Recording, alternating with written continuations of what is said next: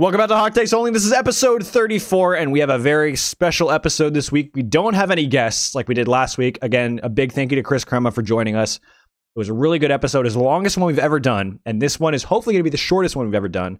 But we have one topic to discuss today primarily, and we're going to stick to that topic for basically the balance of this entire episode.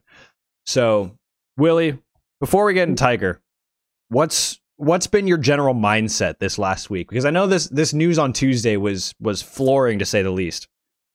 Yeah, it's been really sad. I think, you know, a lot of events recently, it just puts into perspective how lucky, you know, how fragile life can be and how mm-hmm. um, you know, at the same time we, you know, we remember that everyone is a human, right?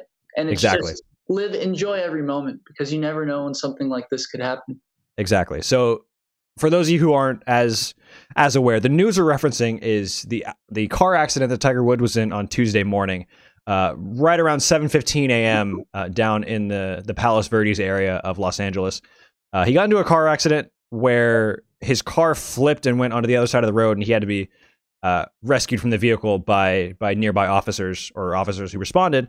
And the initial prognosis was it was really scary for not just the sporting community, but just for those who are aware of the effect that Tigers had on the game of golf and and sports in general. we'll get to that as well a little later on, but like you're saying, Willie, that in addition to some other stuff that's gone on in, in in both of our lives, it's you know it's a reminder that life is very fleeting, and that's not to be overly negative. It's just to enjoy every minute of it while you can, uh, and to to really do everything you can to show the people you love in your life how much you mean how much they mean to you and to just spend every precious moment you can with with people you care about.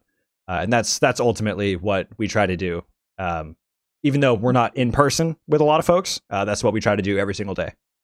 Yeah it's so important. And you know sometimes things happen in your life that remind you of that. And it's just you never you don't want your life to pass you by. You have to enjoy every moment because like you said every every day is one more chance to enjoy the moment but also one less day um, that you have. So yeah you know it, it's yep. very humbling. And all, one day i think before the anniversary of kobe bryant's death. So it's just another reminder of that. No i mean it was pretty it was pretty kobe was 126 and this was, was um, okay. yeah, it was 126. Oh, I remember I pretty. Okay. Yeah, but no, it, I mean it was close to each other, and I remember. It, it's funny you mentioned that because uh, Tiger was on the course at Torrey Pines the day that Kobe died, and I remembered yeah. that he got the news while he was on the golf course because I think Joey LaCava, his caddy, got the news from uh, someone in the gallery or someone who, who yeah. like told him on on one of the greens, and it's just it's one of those things where Kobe and Tiger had a very similar career trajectory as far as their their kind of peak dominance. Hmm. Uh, I think after th- 2008, neither one of them. Well, Kobe's the exception. Kobe won a title in 2010, and then kind of went downhill after that. But yeah. between between the, the late 90s and I'd say 2008, 2010, maybe at the hmm. latest, hmm. it was really Kobe and Tiger in basketball and and golf. I mean, yes, you had upcoming yeah. guys like LeBron at the time, which it's bizarre to think about. He was an upcoming prospect uh, back when you know, back in the mid 2000s when Kobe was really at the height of his game. Um, but in golf, it was just it was all Tiger all the time. And yes, we have we have guys these days who make the field so much more competitive. But at the time, those two had very similar career trajectories, and I think they they were pretty close friends. You know, as for as for as much as they were able to see each other, which is not a lot. Yeah, they were good friends. I mean, I, I well, they were friends. That I, you know, they I think they got they got to know each other through you know Tiger was a big Lakers fan, and also they were both Nike athletes. Mm-hmm. Um, but I mean, what I would say is, to be honest, I mean their trajectory was similar, but I'd almost differentiate uh, Kobe from Tiger in the sense mm-hmm. that I'll, I'll say this again, and as a sports fan, we love being entertained. You know, the two athletes, like I, I say that in our lifetime that I've seen with my own eyes that were just so much better than everybody else and so much dominated eh, the sport and made everything just so enjoyable to watch with so many storylines was Tiger Woods and Serena Williams. You know, mm. um, those two athletes, and I don't know if honestly we'll ever see in our lifetime two athletes that dominate their respective sports. And it was just Yeah, and I mean, what what are your what are your favorite memories of Tiger? Oh, I mean, how much how much time do you have? I mean, we we could spend days talking about this. Um, so I was thinking about this because you and I were just talking before we we started recording about um, Nickelodeon creating the Avatar studio yeah. and how that show means so much to me because of of what it is. Not only is it a successful children's show, but it's one that tackles kind of bigger topics like imperialism, war, um, religious persecution. I guess. I mean, it tackles a lot of really uh, sexism as well. It tackles a lot of really, really adult topics in a way that's distillable for children without overly diluting it. But beyond that, it it showcases East and Southeast Asian cultures predominantly in a way that's celebratory without appropriating. And that's a huge thing. And then on top of this, you have me, who's kind of a, a you know, a, a ethnically ambiguous Asian American kid growing up in the South, where I'm the only Asian American kid that I that I went to elementary school with, or one of the only few, only Asian American kids I went to high school with, middle school, elementary school, etc. Growing up, my I was the only non full white family in the entire neighborhood, except for like one others who I think they were also half Asian. So there wasn't a lot of of kind of you know of myself in sports or entertainment, if you will, at that time. But Avatar was one of the big things that got uh, got to the root of that and kind of you know showed that it is possible to be successful and is it is possible to see yourself or your culture on TV in a way that's celebrated. And the other big part of that was Tiger. I mean, yes, my dad's Caucasian and he belonged to a country club, and I'm, you know, obviously very fortunate enough that I was able to play golf at a very, very tough, very nice golf course growing up. But I was the only Asian kid around, or even remotely Asian kid around. And so there's this thing of when you're the only one who looks like you and you see someone else who's the only one who looks like them just absolutely dominate an entire field for a decade plus I mean, that's something that you just kind of have to say that is inspiring. No cap. Just that is one of the most just I, I don't know if I have the words to really capture the emotion behind it, but Tiger means a lot to me personally just because of he was the only one who looks like him. I'm the only one who kind of looked like me, or one of the very few. And it was proof that it is possible this is really possible. Yes, having a certain talent is important, but the work ethic and the drive to be the best, that's something that you can't teach. And that's something that separates good players from great players from legends of the game. And as far as legends, you don't get any more any legend more legendary than Tiger. And that's that's the best way I can put it. I mean, favorite memory specifically, you, you talk about 2008 at Torrey Pines. I remember watching that playoff with my, or so, excuse me, not the playoff, but watching the 72nd hole with my family around the dinner table. Oh, the and the and we're we're thinking, you know, he he's gonna miss it, he's gonna make it, he's gonna miss it, he's gonna make it. And I remember just looking at my dad and going, he's gonna make it. And and he makes one of the most clutch putts in the history of not only sure. the U.S. Open but in in golf history. And mm-hmm. to do it under the circumstances with basically no ACL in either mm-hmm. leg and just no just he basically had no legs to walk on and he somehow won a 90 91 hole golf tournament. I mean, he had played 19 holes in a playoff in a 72 hole tournament. It's just it's bizarre. And then you think about the the other stuff that he he did. I mean, I was obviously too young for for 2000 at Pebble, but just hearing about that stuff and and watching what he's able to do to fields of future Hall of Famers. I mean, you're talking about Ernie Els, Phil, or I mean, Hall of Famers currently. Phil Phil Mickelson, Ernie Els, Miguel Angel Jimenez as well. You could go down the list even further. There's just so many so many memories of this one person dominating a field that we hadn't seen since. I mean, arguably Jack Nicklaus, but you know, even before that, there was no real, you know, one person is synonymous with golf because as as successful as Jack was, he was not you know the guy in golf. If you said golf in say 1985, Jack Nicklaus probably wasn't going to pop out of someone's mouth. But if you say golf in 2005, Tiger Woods is the only name popping out of your mouth, and still to this day, it's probably the only name that's going to come out of your mouth when you think uh, you know, who, who's a professional golfer? Tiger Woods. It, there's there's no comparison in my mind as to who he is as a as a golfer and as a legend. And we'll get into his his um his affairs a little later, but I just do want to mention that he's not a perfect person. He made some pretty serious mistakes with his life and had to suffer the consequences. But ultimately, the impact he had on multiple generations of of young multiracial people of color, kids who are profiled based on the way they look is not something you can necessarily manage. And yes, I'm not condoning um of course I'm not condoning extramarital affairs or any kind of adultery. But when you look at what he has done for so many people, it's it's just astounding, really.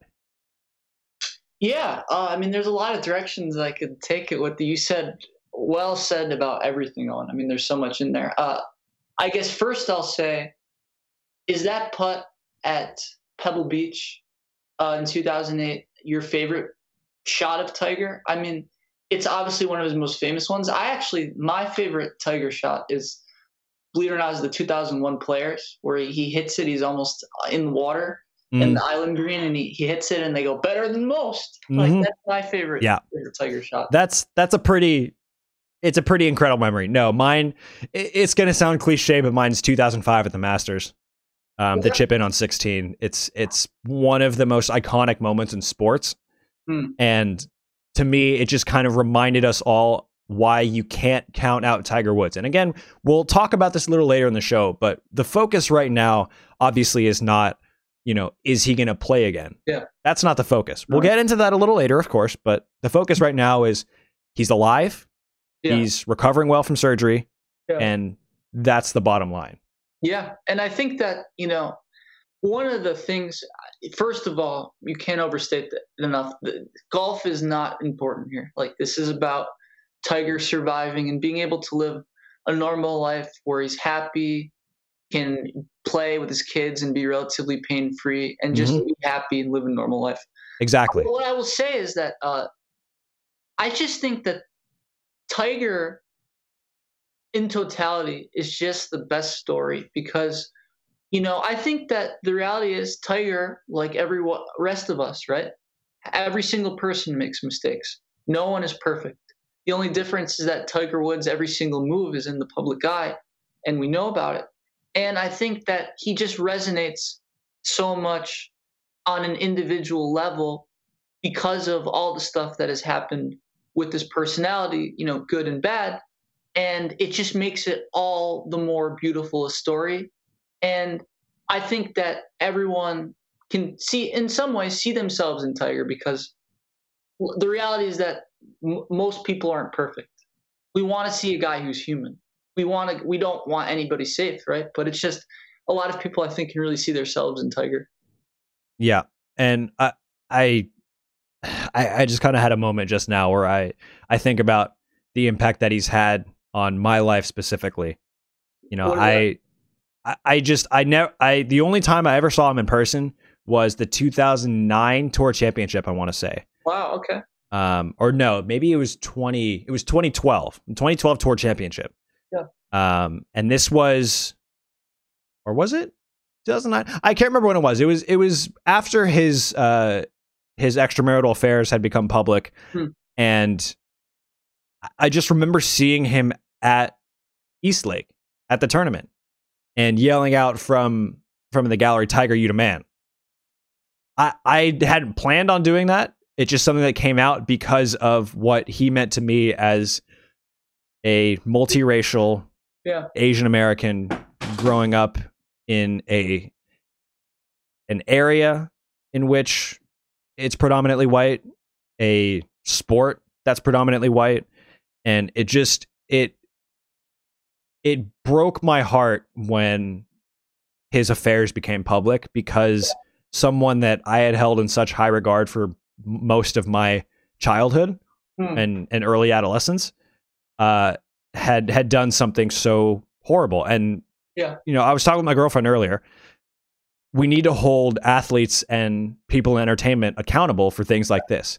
Hmm. That's not to say that he hasn't been held accountable, but I think some some people who are trying to overlook that, I think kind of need to take a step back and realize that yeah, he did some pretty messed up stuff to his family specifically, to his wife, um, and and his kids at the time. I mean, his his son I think was just born when a lot of that was was public, but it it really broke my heart because of how highly I had held him uh, as as kind of a sporting icon, mm. uh, a sporting hero, if you will.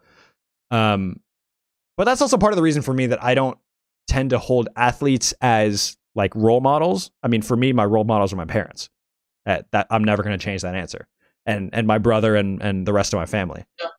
But it, I, I just remember feeling crushed when that news broke because here's someone who could seemingly do no wrong, who yeah. had every reason to inspire generations of kids, including me, to be the best they possibly could and to be relentless in their pursuit of greatness. And I think that's also why Kobe resonated so well uh, with so many people. And that's why his death as well last year crushed so many people. And, and it was kind of along the same storylines. He, there was a, a, sexual assault allegation against Kobe that was dismissed, but it's the same kind of thing where you know you, you hold someone in such high regard because of what they themselves represent in terms of what they are to their their field um but again it's it's just one of those things that you know you do have to take both things hand in hand and it, it just it, it broke me back then. I, I remember that nothing else really hit me like this. I mean, this was the same year that Michael Jackson died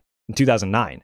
Yes, that's true. And I, I just remember thinking at that point, well, you know, he's one of the greatest musicians ever, but I never really had a, a, a that much of a, a mm-hmm. strong connection to Tiger. Like I listened to Jackson 5 growing up, sure. Yeah, of course. Of course. But mm-hmm. seeing this happen to, I mean, this was my sporting role model. I mean, I was a fan of Manny Ramirez and and David Ortiz and Chipper Jones and a lot of other baseball players between the Braves and the and the uh, the Red Sox, but Tiger was the one who stood above the rest of them, and it, it's just it's one of those things where the humanity of a lot of people doesn't shine through as much when something like this happens. Uh, something like his his affairs, that is. Um, that's not, of course, me excusing it. That is never, ever the case. I mean, that kind of thing is is no grounds for for any sort of behavior. Uh, and so it, it all just comes back to what he meant to me growing up, and then realizing that, you know, sometimes people make really messed up decisions, and there's there's no real excusing it. But the body of work and the body of who he is as a person in his field cannot by any stretch be disputed. Yeah, I, I would agree uh, with everything you said. I mean, I remember being really shocked. I mean, I remember one of the saddest things was watching the uh, press conference that was it his mom gave about like for him after that happened, and you know, um, I think that you know the interesting thing about Tiger is is you're absolutely right. I mean, he's made some decisions in his life, um, particularly when it comes to that stuff with the women that are you know absolutely not okay, and you know public figures should anyone should be absolutely be held accountable, and we should draw a line in the sand and say you know that's not okay. Uh, what I will say though is that uh, the on the positive side about Tiger is that anyone can resonate with just improving as a person. Yeah. Right. No matter where you start or no matter where you what you do, just seeing Tiger transition to a dad who's care who's really caring, who's so involved with the TGR Foundation, who's involved with his kids, who you know is a mentor to the younger players, is more the smiley, not so tough guy with the media. Um, seeing all the really sentimental moments where, um, you know, he, you know, hugs his kids at the Master or 2006 British Open when after right after he lost his dad, right, and he he wins that. Um, and so I think that from that that to me more than anything, I mean, we can go some directions. Like you can talk about the influence he's had on the minority community is huge. But for me, as like an everyday person, that's what I get. Is just like today is a new day, and you can definitely bounce back from things and learn and become a good person, even if you've done things in the past that you regret. You know. Yep. And for that, I should say, is what makes the story so unique we learn so much about ourselves as humans, as tigers. He's not just normal athlete where there's, um, you know, either you don't hear much about them off the court and they're just a brand, or maybe just completely scandal ridden. It's there's this beautiful arc with Tiger where he started here and then he went down and then he went back up, and it's just such a beautiful story that people can see themselves in. You know what I mean? Yep. Absolutely. And you brought up 2019 at the Masters where he hugs he hugs his son yeah. Charlie uh, yeah. after after making the winning putt on 18. And there's there's a moment in I think everyone's life where they kind of have they kind of take a step back and look at just the sheer humanity and what separates us from other living beings on this planet. It's emotion. It's the emotional connection we have to each other. And seeing him hug his son right after winning the Masters when everyone had written him off. I mean, we're talking every significant talking head yeah. in sports had written him off saying he's never going to be he's never going to win another tournament let alone another major yeah uh it it just reminds you that the thing that strikes the you know the biggest chord if you will is the emotional connection which remind us all that this guy who for so many years had been superhuman seemingly uh, after all was was very human because 97 when he wins the masters for the first time and he's there to hug his dad yeah. on the 18th green that's a moment that he always talks about yeah. as one of the most important things in his life. Yep. And when he hugged Stevie Williams in 06 after winning the the Open at Royal Liverpool, uh, right after he lost his father, yeah. um, you, you're just reminded of the the pure emotion that comes up with with this kind of thing. And uh, I, I recently watched the HBO documentary. It was funny. I wanted to bring that up. I think last week or the week before. Um, I, I watched, yet, but my parents say it's great. I I enjoyed it for the most part. I, I, wish they would have done a couple things differently, but that's just me being picky as a golfer specifically. Um, but I, I was watching the documentary and mm-hmm. it was in two parts. And the first part kind of documents his rise to glory, if you will, and it teases, of course, his his extramarital affairs. Mm-hmm. And there's a bit in part one that actually brought me to tears. And still just thinking about it right now kind of What's that? fills me up with a lot of emotion. It's it's him talking about losing his dad and mm. the effect that that had on him. And it, it just kind of reminds me of what my life has been like specifically in relation to what my dad has meant for me and to to have that realization that the the person who put a golf club in my hands about I, I don't know 20 years ago uh you know that no relationship on this earth whether it's a father and son or what have you is is going to be for forever. And that that part just crushed me. And I um, want to I want to say I'm really sorry, man. I, I know what you mean. I feel the same way. And I just want to say that I know this may, you know, may even sadder.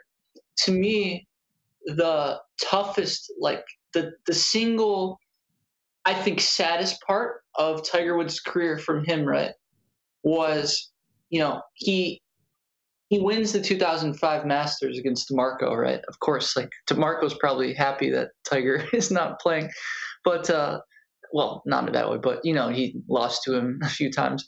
Um, and um, the 2006 Masters Zone, he loses to Phil Mickelson, and Tiger Woods said it's the saddest moment of his career. because he wanted to win that so much for his dad, right? And yep. his health was in decline at that point. He wasn't able to come to the Masters, and then right after he passes, and like you said, you know, holds off a new Sergio Garcia to win the Open Championship. And and you're right, Owen. Just seeing the bond he had with his dad, all the stuff he did with the Navy too, and it's just so sad because you're right. When you think of father and son and sports, at times, it's just a. That's the part, and I, I want to say too. That's also the part where you gain more of an appreciation for Tiger when you see him open up to the media later in his career and you or you hear you have stories written about him and you learn how much his dad like meant to him and you just you're right man it, it means so much to me too yeah and it, it, it was it was a moment that i just i had this realization that the the person the man who put me uh, in front of who put me in golf for the very first time um, i didn't catch on to it until i was 16 yeah. I wish I had gotten into it earlier. Uh, that would have been more time spent with my dad on a golf course. Uh, but you know, it it just opens up uh, so many things because my dad grew up without a father.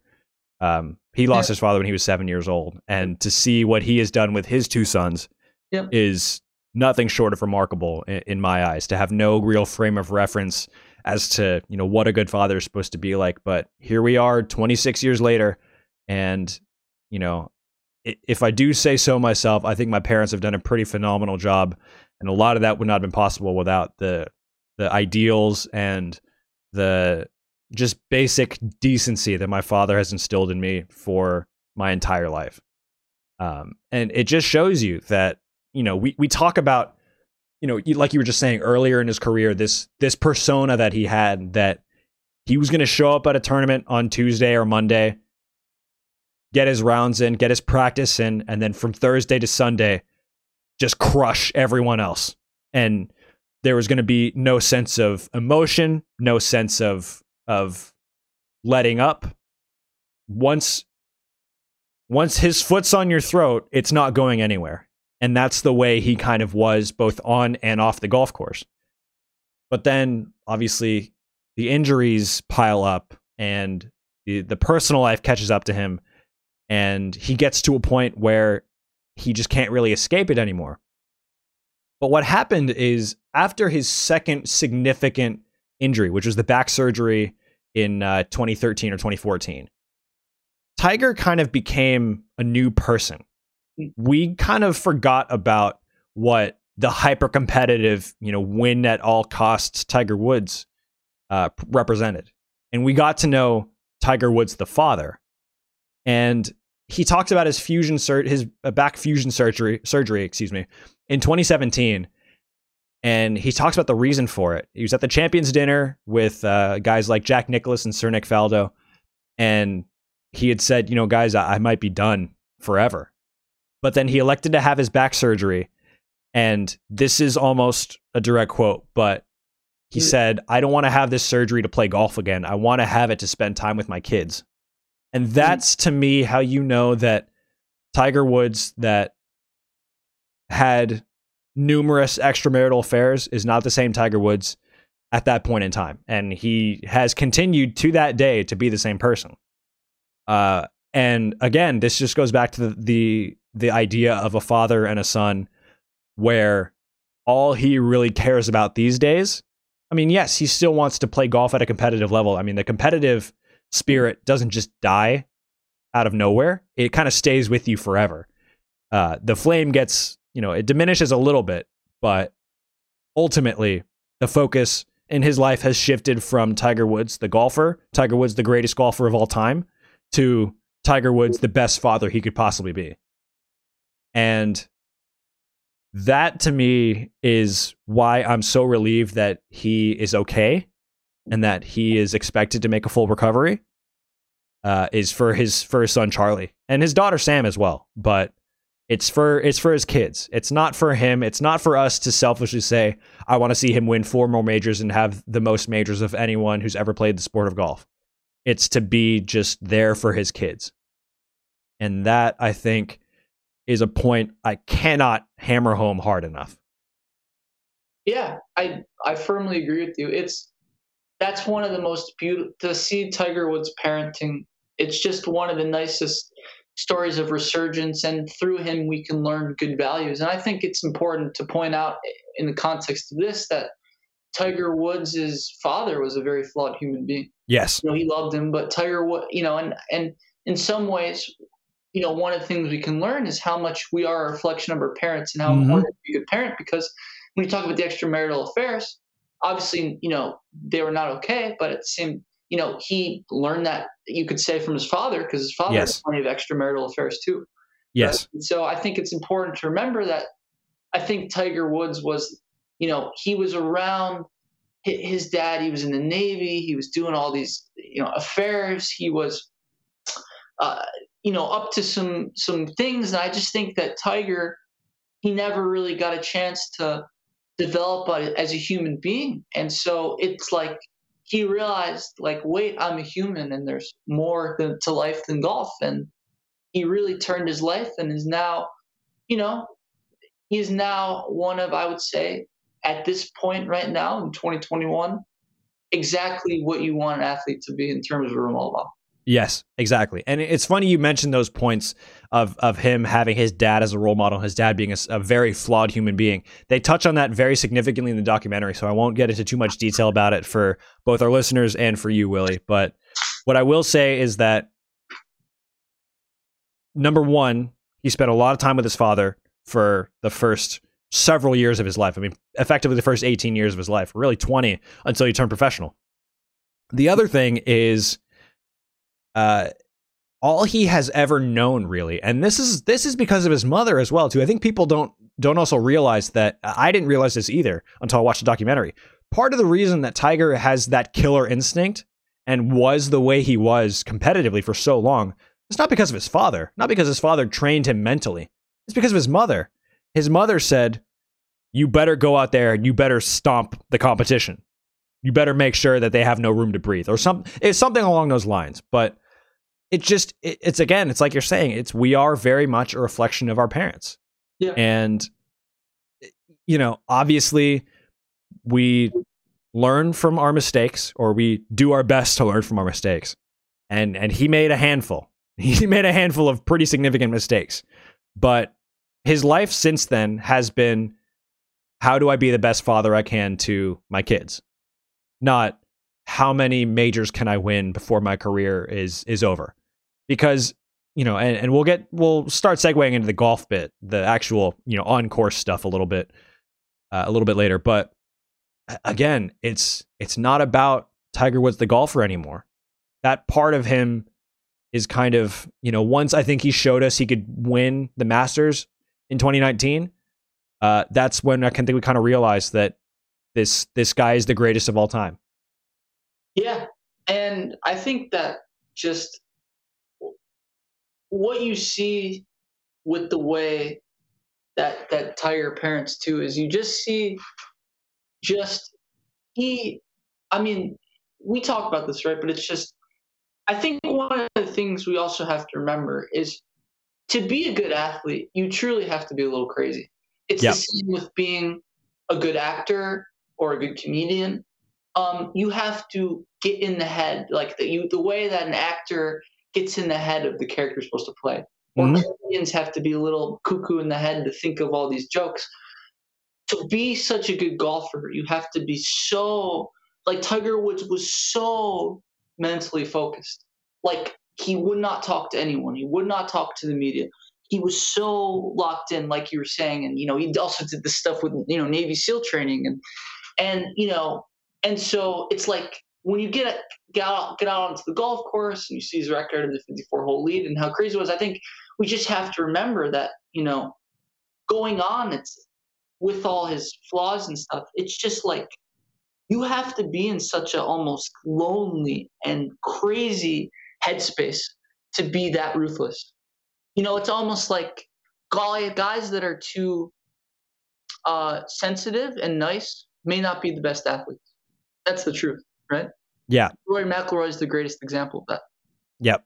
So I think it's just important to point out that it's almost like his greatest blessing was also his greatest curse because in order to be so good with the 54 hole lead or just so dominant, he had to be so mentally locked in that it's like almost to an unhealthy human level and you're not thinking about anything else or you're, you maybe are losing your conscious at times. Yeah, exactly. And, and you think about how early he got started, not just being in golf, but being oh. in the public eye.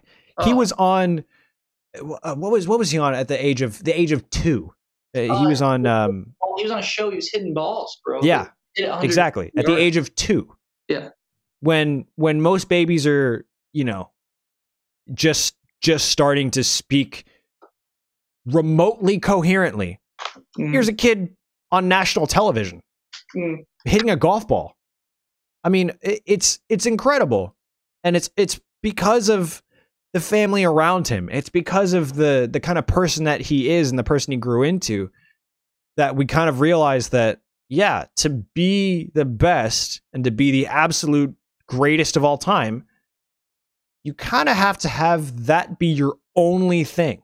Mm. Like the one thing you're going to be known for is that. It's golf. For Tiger, it's golf.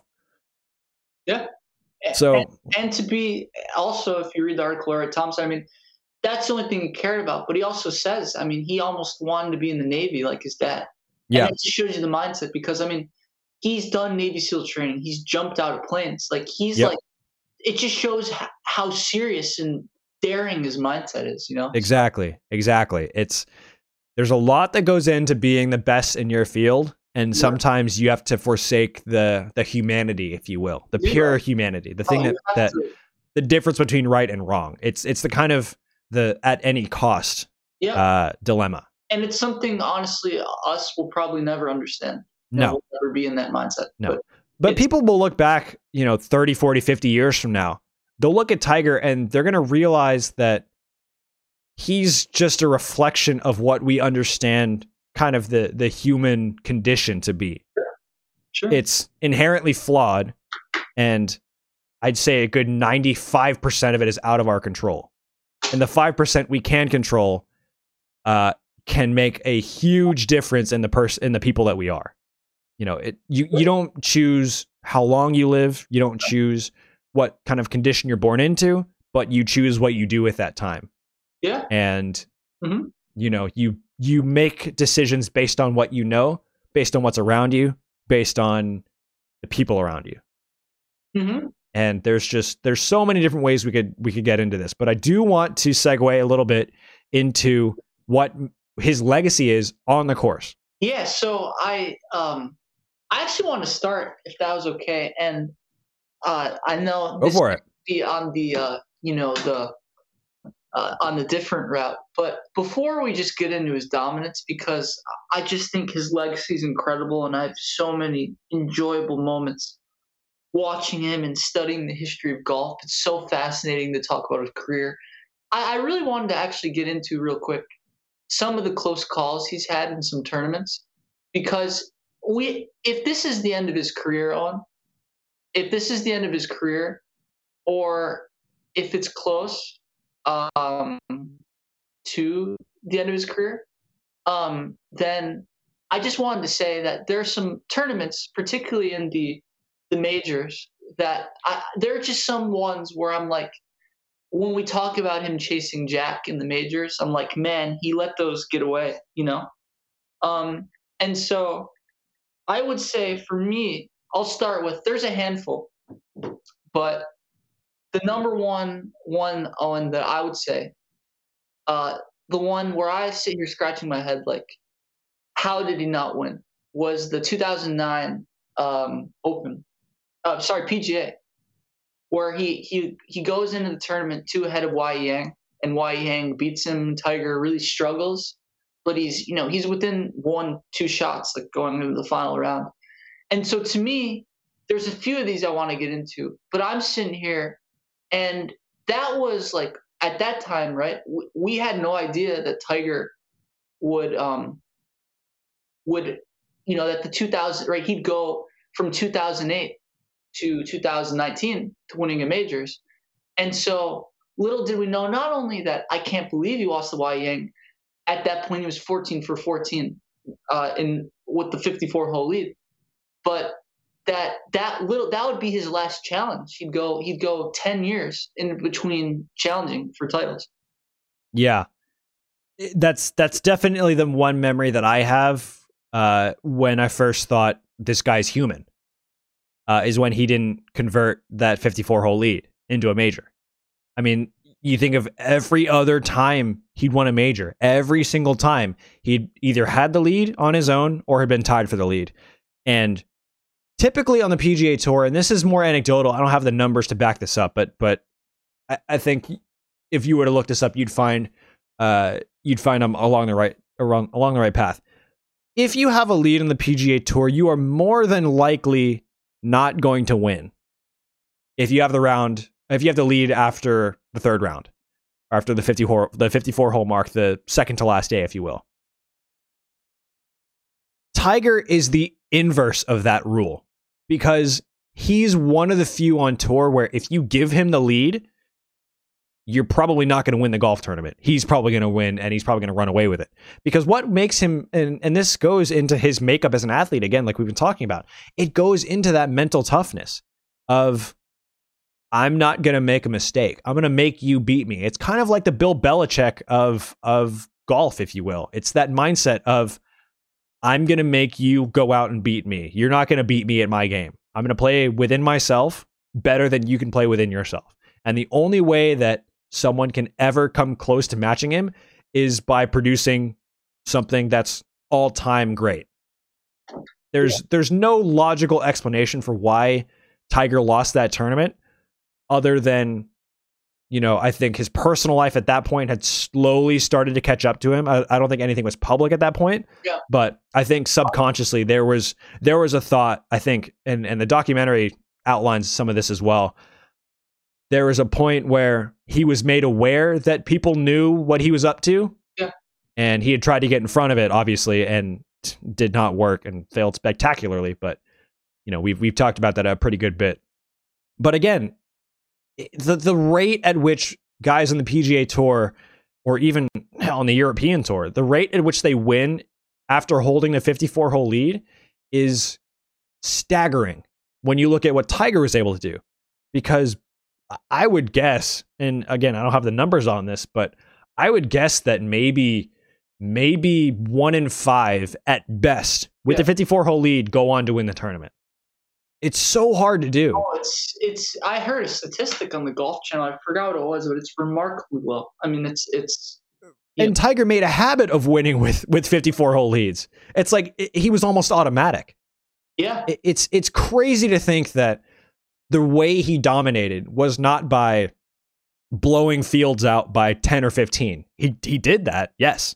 Hmm. But it's just by playing from the front and never looking back. I mean, people yeah. always say that you can't win a golf tournament on day 1, but you can lose it on day 1. And Tiger never lost it on day 1. And I think that uh, to that one point that ties into it is you talk about like I'm not going to beat myself um, you're going to have to shoot something sublime to beat me, and I'm going to close the deal. I think a big part of that was um, Tiger Woods a his intelligence on the golf course, one of the best golf minds, and he always was so smart with the way he plays. He always talks about missing in the right spots, and he he was also very um, relatively conservative. You know, he didn't go flag hunting a ton. Mm. You know, he was very good iron player always gave himself good looks at, at birdies and pars. And I think that, you know, some guys in the PGA Tour, right, they can get really hot and aggressive, but Tiger was so smart with the way he played. Yes. And he truly, like when you say did not beat himself, with his mind, he was never going to let himself take unnecessary risks or he was going to take what the golf course gave him, you know? Yes, exactly. I think you brought up a really good point there. He plays really conservative when he has the lead. So let me let me give an analogy or or kind of break it down for um, for those who aren't as well versed in golf. So, Augusta National, which is where they have the Masters every year, uh, it's the only major that doesn't have uh, a rotating venue. It's there every single year. Um, there's a saying at Augusta that if you are putting above the hole, uh, good luck making par. If you're putting below the hole, uh, you're going to make birdies. So the way Tiger approaches his rounds when he's leading, and and this is you know by and large the case. There's obviously exceptions you can look into, but what he would do with say a three shot lead going into the last round at the Masters, what he would do is if he sees someone going out in 30, 31, 32, that's four to six under on the front nine. What he would do is not necessarily try to stuff it in close and have a tap in birdie. He would give himself a 15, 20 footer uphill for birdie. And most of the time, he would either get it to a foot and just tap in for par, stress free par, or he'd make it. And he'd be able to get up and down when he misses greens too. And yeah. he'd miss it in places where you can get up and down. Mm-hmm. And that's again, that's just one of the things that makes him so great is that he's not going to make that big mistake that golfers at the highest level are prone to, regardless of, of how good they, how easy they make the game look. Because mind you, golf is very hard. If you haven't played golf before, just just take my word for it and ask anyone who plays the game. It's really hard. It's incredibly difficult to do it that consistently, that well for that long. I don't think there's any doubt in any minds, or nor should there be any doubt in anyone's mind that Tiger's the greatest to ever do it. Not just mm. not just because he has so many wins, not just because he's had this generational excellence, not because he spawned an entire generation worth of golfers who wanted to be exactly like him. It's just because he's you you couldn't beat him. He he had to beat himself and he was never going to do that. You had to go out and beat him and you weren't going to do that either. Yeah there's so many so many factors that make him the greatest of all time, but it's just it's just that sheer relentlessness in the pursuit of perfection. Absolutely, on absolutely. I think that's that's that's very well said. Uh, what you said, um, and it it just you. That's I think what's missing from a lot of guys, you know, today. Mm. That's why it makes I I you know the the final the two other losses like head scratching losses kind of um, puzzling to me as we reflect on his legacy in case is it because these were I think two moments where I think he really just only two moments in his career honestly I can think where he just really slipped up. So first one for me was 2011 Masters. The other one, uh, one was 2011 Masters, where Tiger had the chance to actually come from behind that's the famous one where what Rory shot what was an 82 or he really blew up really badly.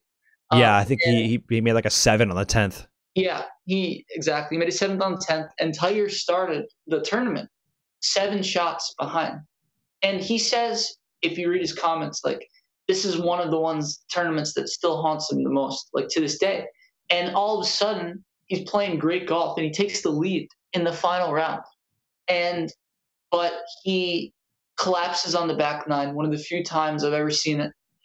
And uh, Charles Schwartzel, I think, closes with four birdies. And yep, four in a row. So that's another one I'm thinking about in the pursuit of Jack, where I'm like, man, like the you know, at that point, right? Adam Scott, I think, was just kind of breaking through. I'm like, man, like this one was there. Like he, you know, Jason Day was very good, but like Tiger's better than these guys. So that's another one where I'm like, man, I, I just wish he'd you know pulled that one off. Mm-hmm. And and I think the one thing that I think a lot of people don't realize is that in 2010, so let me give you the, the timeline for his his kind of his downfall, if you will. Uh, 2009, November 2009 is when his extramarital affairs finally surface. Mm-hmm. Um, he takes an indefinite leave from the game of golf.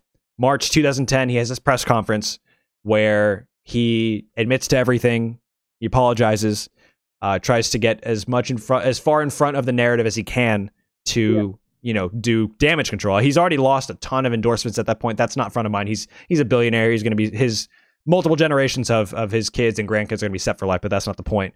Um, and then he, he his indefinite leave from the game of golf ends at the Masters. He comes back at the 2010 Masters. He tied for fourth that week after that long of a layoff, after so much happens in your personal life, to finish in the top five, to make the cut number one after not playing in any event professionally. I don't care who you are. That's really hard to do. So for context, I haven't touched a golf club since November, and I'm playing on Saturday. Well, you know, God willing. So if I can even come close to breaking 80, I'll be very, very happy. Mm-hmm. But if I win any money off of my off my buddies who I'm actually playing with Chris, who we had on last week, hmm. if I win any money off those guys, yeah, I, I, I I'm going to be thrilled. I think I'm going to buy a lottery ticket because it's it's insane. And he finished tied for fourth that week. And yes, he he knows the course well, and he was the best in the world at the time. But you got to put it in perspective as well. Just like how easy he made it look.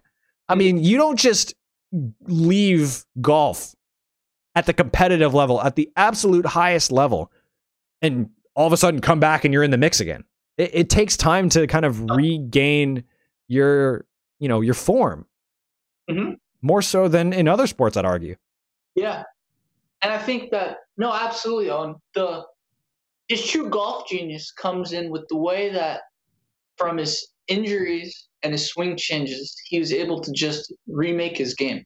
Yep. It's just incredible. Like that you have to be great to do that.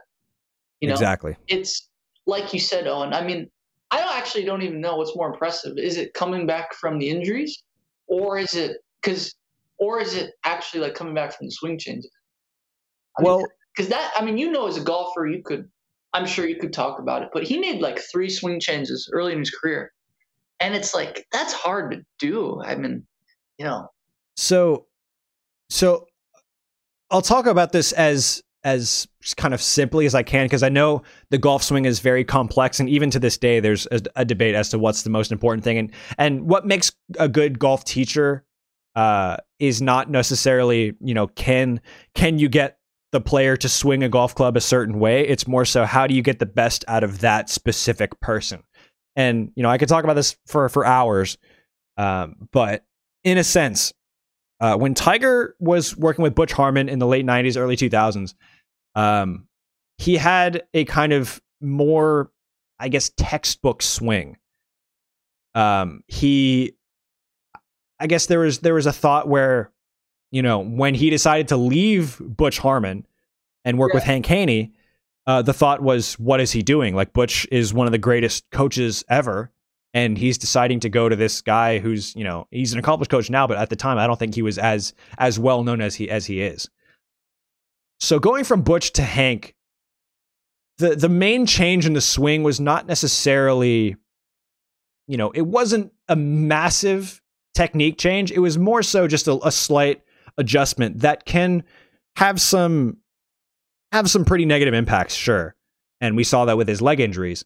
But it was in a sense trying to get more out of his body. He yeah. was trying to be more more physically powerful in the way that he swung the golf club because at that time the race was how far can I hit the ball yeah. uh, at the professional level. It wasn't necessarily long drive championships. It was more so, you know, on a 72 to 7400 yard golf course, how am I going to be able to hit it so far that I'm going to make the toughness of the course basically irrelevant? Yeah. Going from Hank Haney to uh, to uh, Sean Foley, however, that's the biggest change because when he went from Butch to Hank, the, the idea became to use more of the the center of his body, more of the core of his body in the golf swing, and the swing would revolve less around kind of an up and down motion, but let more of a, a rotary thing. So he'd hmm. he'd use more rotation around his spine to generate torque. That torque puts a lot of strain on the body. And so, okay, with Sean Foley, Sean Foley's a big biophysics guy. He's really big into how the body uh, reacts, acts and reacts in a physics sense. And so the change that he had Tiger make was that he wanted Tiger to be more on top of the ball in the sense that his chest at the moment his club is making impact with the ball is literally on top of the golf ball. Um, but in order to do that, you have to not only swing around your body, but you have to be able to effectively snap your back up. And this is someone who has multiple leg injuries, multiple le- knee surgeries, um, who all of a sudden is putting a bunch of strain on his back. And that's ultimately what caused him to have to have these yeah. really complex and intricate back surgeries is because he's changing his his swing so that he has to, he can compensate for a torn ACL, but in doing that, he puts too much stress on the back, and the back can't take yeah. that much. In, in the way that he was playing. And so that's the thing that ultimately led to his downfall. And in in 2019 and and kind of the the way he he plays now, the swing he has now, that's more more of the you know the older Tiger, if you will, the or the you know the the mid 2000s, late 90s Tiger. Um, it's more there's more kind of distance between the the body and and the club, in the sense that, say, with Butch, it was pretty. I, I don't know. It was more. I, I, don't know how to get it, how to describe it without being more um, more technical. But effectively, his swing changes were the byproduct of two things. Number one, it was avoiding injuries or compensating for injuries, and number two, it was the pursuit of getting better. Butch to Hank was, in my opinion, a step down. Hank to Sean Foley was another step down. But then Sean Foley to Chris Como, who was a quote unquote consultant, uh, and then back to kind of being self coached again, was kind of a move back in the direction that he needed to go. And so, sure, the the most recent swing change is not because he wants to still be the greatest of all time. I'm sure there's a part of him that's like, yeah, I still want to be known as the greatest golfer ever. I mean, for me, he is, and for I'm sure a lot of folks like me and folks who you know around my around our age, yeah, sure, I'm sure he is. But his last swing change is just so that he can keep playing. It's to avoid injuries again. And the way it is now, it still incorporates elements from every coach he's had and every kind of sure. um, main characteristic of his golf swing. But it's not it's not what it was back in the day. So it's it's so interesting to hear you talk about that, bro. I, I learned so much. That was really fascinating. But I guess like one of the biggest questions I have overall is like a top line takeaway, right? Was when he so he switched, if I'm not mistaken, swings twice under Butch. But when he in 2004, I think it was, he switched from Butch Butch to Hank Haney, and like you said, it was a step down. But how many what ifs do you have in terms of? Don't get me wrong, Tiger was still a great player, but that was the swing, Owen, from like 1997 to 2004 mm-hmm. that saw the greatest golf anyone has and will ever play. Yeah. So do you ever have these these what ifs where in terms of if he if he had never changed his swing, like what would have happened? Well, there's a lot that goes with that, and I, I want to basically hammer this home, hammer this point home harder than any other point I've made on the show, specifically with golf. A golf swing is not about putting the club in the perfect position. It's about putting the club in the right position for you. It's about putting the club on the ball in the proper way, no matter how you get there. And Tiger switching from Butch uh, to Hank Haney, I'm sorry, or yeah, to Hank Haney from Butch is it's a significant factor in kind of the way his body deterior- deteriorated. But ultimately, you can't pin that on a swing change because he may have assessed that that's not right. That swing's not right for him because that early, that late 90s early 2000s swing it's very textbook in the sense that it's very position position position based whereas with hank haney it's more position relative to the body and then with sean foley it's more body based and then with chris como it's kind of getting back to this you know this harmony between the body and the golf club that mm-hmm. ultimately makes butch's teaching so great because butch does not necessarily teach a swing he teaches a player Mm. And the top coaches all do that. But the player has a little bit of input on that as well because you know, if if I hand you a golf club on a range and I say, "Okay, hit 3 golf balls." I'm not going to say, "Okay, here's where you need to put the club because this is what the textbook says." I'm going to tell you, "Okay, you seem to be doing a lot of you have a lot of these habits. So, let's try to get the club in this position because that feels natural to you." Okay, that's not working. Let's make an adjustment on how you get from point A to point B. Point A is all the way at the top, point B is impact. So there's a lot of a lot of moving parts in the golf swing, literally. And I think a lot of people just need to understand that it's not about a certain a swing or a position. It's about a player and what the player has uh, at that point in their in their golfing career. Yeah. No, I mean, I, I I agree, and I think that it's just what you said is is is fascinating, and I think it's just I guess the question right is like he made that judgment at that time, but was it the right decision? Was his own tinkering like to a fault? Um, and but I should say, you know, it, it's it's it's interesting when you when you mention that, but it, it's like it's like it was very like you said, it was a very textbook swing. Yeah. like what's so staggering is even someone like me, I know that his swing was like complete like it didn't look anything like when you switch Hank Haney, it didn't look anything like it. I mean, it doesn't take a rocket scientist to know. It.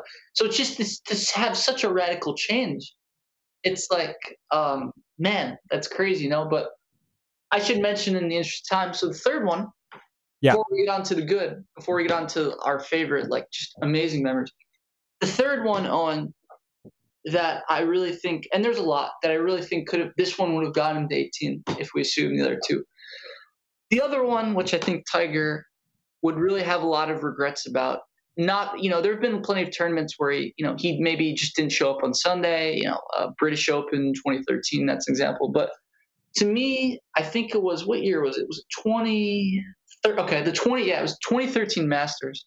That's mm. the one where it was maybe the most uncharacteristic Tiger like tournament, right? He's playing really well, and then um, you know he he hits the flagstick on the fifth hole. Ball goes into the water. He takes a drop. People, many people think that he violated a rule. That's like maybe the one time he did, and um, you know, and then on Sunday, he, you know, I think he was five shots off the lead, but he comes back. He's within a like, shot, and then he just didn't get it done. And that's the one where I, I'm just like, man, he kind of capitulated. You know, he he that was very uncharacteristic. He beat himself like in that tournament. So so what I will say is that um you make a lot of really good points and that I think is a really a really defining moment in his quote unquote first comeback, if you will. Um that shot is his third shot in the 15 on Augusta on at Augusta on Friday uh, second round of that that tournament. So when when that happens, when you're hitting your third into a par five and you have under 100 yards and you hit the flagstick, that's most of the time unlucky because what happens is with a wedge in your hand from inside 100 yards at the highest level, you're looking to put that thing inside of five feet. Mm. I mean, that's how good those guys are because at Augusta, realistically, if you're walking away from the par fives for the week with a scoring average uh, above five, at or above five, you're losing several shots to the field. Mm-hmm. I mean, those are not the most difficult par fives in the world. They're not easy. I mean, you still have to make shots, but good shots are rewarded at mm-hmm. Augusta mm-hmm. on the par fives. And that is an example of one of the most horrendous breaks you can get playing mm-hmm. golf. Mm-hmm. And that, in, in addition to, to what happened on Sunday, uh, is kind of one of the things that that makes you know it, it causes people to realize that you know yeah he really may never be the same person again the same not the same person the same um, the same golfer again but the thing is we talked about this just a little bit earlier one of the things that made him so elite and so great for so many years is the fact that if you gave him a lead on Sunday, he's not going to lose the tournament. He's going to win that tournament easily. He had to play out of his element on on Sunday at Augusta. He had to try to come from behind. And sometimes when you press a little bit, especially in golf in the major in final round, you, you tend to to make mistakes because the margins are so so incredibly fine. Every shot means a little bit more, and the margins are so fine. So I wouldn't say he capitulated as much as I'd say it was just you know as as much as I kind of don't want to be that guy he, it was kind of meant it wasn't meant to happen that week and you know sometimes in sports you get you know golf I think is the ultimate uh, reflection of this. Sometimes you get bad breaks from good shots mm-hmm. you get good breaks from bad shots but you get to play the ball where it lies. I mean that's that's a direct quote from Bobby Jones one of the greatest to ever do it at least you know back when golf was like 20 people at tournaments so. Yeah, I, I, I think the reason that that one stands out for me, and I agree that capitulating is um is hard, and and you're right. But I, I just think that um, two things. Number one was I think that was a very he just couldn't get enough going, and he's had other bad rounds, but I, I thought that it was just kind of one of those things where he was just gonna, in that moment, just somehow overcome the odds. It just didn't because he crept back in it and he didn't do it, which was like he, in other words, it was within reach, but he just didn't quite grab it at the end. But I also think than anything, to me, I mean, what sticks out is the the rules infraction. I do want to ask you for your your thoughts on that drop. Um, what are your thoughts on that drop? And I just think that that was the talk of that Masters. I mean, everyone was talking about that drop, and it doesn't mean he's the kind. That's not the kind of person he's in the golf course. But I think many people would say that in that case he was he took the wrong position. And also, I should mention it was a close tournament, so that those two shots it cost him may have cost him the tournament. Yeah. So I'm trying to remember this as as as uh, accurately as I can. But basically, he hit the ball in the water. So obviously, the rule is uh, on in that sort of situation, you have the option of dropping it almost exactly where you were, um, and replaying your shot, uh, or taking the point where the ball crosses the line to go into the hazard, uh, taking a point between there and the hole and going as far back as you want, uh, and then dropping. Then you're able, uh, as long as it's not closer to the hole. Um, that's those are your options. So he didn't like that option of taking uh, the flag and the point where the ball crossed and going as far back as he wanted. He didn't like that option because he was inside of 60 yards. It was a very, very short shot. So he dropped in the area, if I'm not mistaken, mm-hmm. that he hit from originally. Mm-hmm. And I think was the criticism that it wasn't close enough to the original spot? Yeah, so the, the criticism was he, you know, he hadn't dropped the ball where it went out of bounds, but he dropped it, I think, a couple yards back because it would give him more room to chip. Yeah. So eh, it's honestly it's well within the rules to do what he did. It's it's well, one of the rules. Controversy though was the reason he broke the rule was because he dropped it not right where it went out of bounds. Like he he deliberately dropped it. That's what that's why he got um, whether it was the right call or not. I'm just saying the reason they uh, gave him the penalty and the reason why some people say broke the rule did that was he deliberately dropped the ball in a different place than he should have because it gave him more room to hit the shot. Right. Okay. So yeah, uh, now remembering a little better. So it's one of those judgment calls that I'm sure at the amateur level you see moments like that a lot where there are drops that are not right neck not necessarily right next to where the ball was hit from previously, but in the general vicinity. It's just this this is you know um, the masters. This is one of the biggest tournaments if not the biggest tournament in the world. And there's there's multiple cameras on every player at every given moment. And so that's that kind of thing's going to happen. And i think that you know yes he should have paid a little more attention to where he dropped uh, relative to where he hit from previously but it, it's not a it's not like a, a, Patrick Reed improving his lie kind of situation. No, no, put not. it that way. So no, I think it's it's way overblown. Sure. Uh, and and at the time, I was just kind of thinking like they're only doing this because he's Tiger. Yeah. Well, I think it's it's for sure. I, I think it's because he's Tiger, and I just think that people make mistakes. I think whenever it happens in golf, they freak out. It's like the world's coming to an end when mm. someone makes a rules mistake, right? But exactly. I just think that that for I honestly think that that shot for a while. I mean, it took four or five years before people forgot about it. To be perfect, mm-hmm. and I think because it was Tiger, it just stuck with people for some reason. Yeah, and eh, I do want to know before we move on to I guess the next the next moment, if you will. Yeah. Um, what I will say is that I can kind of understand why he made the mistake because I think he was just in shock, to be honest, mm-hmm. because that ball where it hit on the flagstick was, I mean, I, I don't know. I'd say three or four times out of ten that ball's going in. That's that was going to be a three on a par five, two or three times out of 10 mm-hmm. Where judging where it hit on the flag, where the hole was, and who the player is.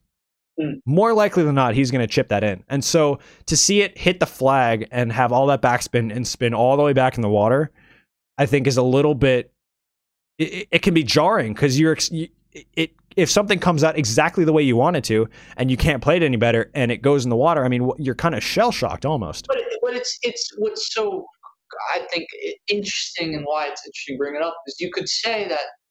I mean, we're never going to know what was going through his head, right? But the you could argue that he his emotions got the best of him. Yes. And yes. while he was very emotional, his emotions have never really gotten the best of him. Where you see some players just when they're angry, it can just um, destroy them on the course.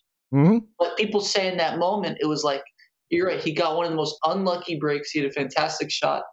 Ball goes in the water, and it was just he didn't regather his composure. He just was like, I'm just gonna, you know, I'm just not happy with how that happened, and I'm gonna make this drop.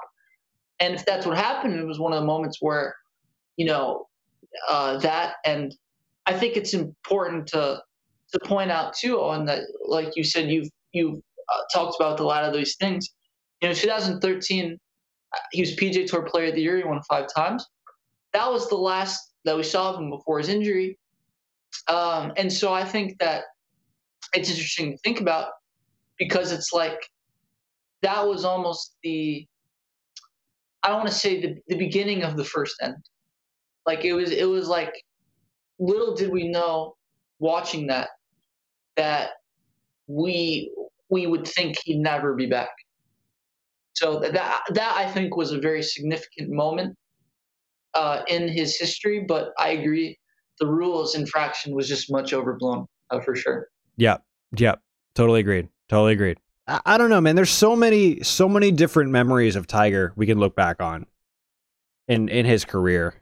Um, 2013 is definitely one of those ones where you, you're thinking, you know, obviously he goes down injured at the, I think it was the Northern Trust at yep. Liberty National. Mm-hmm. Um, but but that year there were a bunch of close calls in majors, and then after that he never really contended until 2018. Yep. I want to say transitioning to the good. You know, it's in case this is it for Tiger, and even if he does come back, I mean, let's be honest, I'm not expecting him to ever. He's going to be reduced mobility for sure, and I, I mean, for sure, um, it's gonna. It's hard to see him ever playing well again. Yeah. So uh, let's talk about the good. Let's put into context what made him so great, and just the positive memories you have, whether it's years or tournaments. So tell me, what are your favorite memories of in terms of the positive uh, wins he's had or years on the PGA Tour? Any any really positive memories uh, of Tiger? The floor is yours. Oh my God! I mean, I think it, it makes most sense to go backwards in, in years. So we'll start with uh, 2019 at the Masters. I was watching with, no surprise, Chris, who we had on last week. Um, I was watching with Chris and his roommate, and I, I just remember the three of us going absolutely nuts because all of us were golf fans. Um, Chris and I had been in the game a lot longer than his roommate, but all of us were fans. All of us were Tiger fans, and seeing that moment, um, it, it was just it was affirmation of what I already believed that he's the greatest of all time and no one will ever come close to his uh, his achievements. Just the the sum of all of the trials and tribulations of back surgeries, knee surgeries, swing changes, extramarital affairs. I mean, that was the statement that he's back on the map. Mm-hmm. Um, you know, obviously the only thing that got in the way of him, and I think he would have won another major in 2020, uh, was obviously the the pandemic, and and the one thing that, um, in a sense, is what is reviving the podcast. So we're kind of lucky for that, but in in the other sense, it, it robbed I think a lot of athletes of a very important year and year or so. I mean, yes, they're still playing golf tournaments now, but it's just not the same um, kind of atmosphere. I mean, yes, golf tournaments are are typically quiet events. Um, you know when players are actually hitting, but it's just a different feel with with COVID. Yeah. Uh, so 2019 at the Masters. Um, let's go back to 2013 at the Players. Yeah. Uh, him winning the Players that year was, I mean, it was kind of a reminder of of what he can do when he's playing really well. I think that week he he just kind of reminded us all of how good he can be when he's at his best. Yeah. And I I think as far as just having close to your A stuff, that's that's as close as we're gonna see, uh, at least in this this kind of second coming of Tiger, if you will. Um, so 2013 at the Players. Uh, a few months before that, 2013 at the Farmers in, in Farmers Insurance Open at Torrey. Uh, watching him chip in on, I don't remember which hole it was, but watching him chip in on the back nine. Um, that to me, because I was I was playing on the high school golf team at that point, and one of the contentious points between me and, and two of the other guys on the team was, you know, it was Tiger. Will he ever win a golf tournament again? Will he ever be good again? Uh, that tournament to me was was a reminder of how good he he really is or really can be. Um, and that shot's just kind of one that that personified that. Um, the year before mm-hmm. at Bay Hill, his return to winning on the PGA Tour. Yeah. That moment to me was unbelievable. Mm-hmm. I don't think I don't remember what my outlook was on Tiger at the time, but it was very much just, you know, who would have thought this this would be this would have been possible again? I mean, who would have thought we'd be here after everything had been through since 2009? Um, and, and there's I'm just going through this now. There's two moments I missed. There's 2012 uh, chipping in at the Memorial, yeah. and there's um there's God, 2012 at the Memorial. There's another one I missed. Oh, 2018 at the Tour Championship, where there's that massive crowd of people.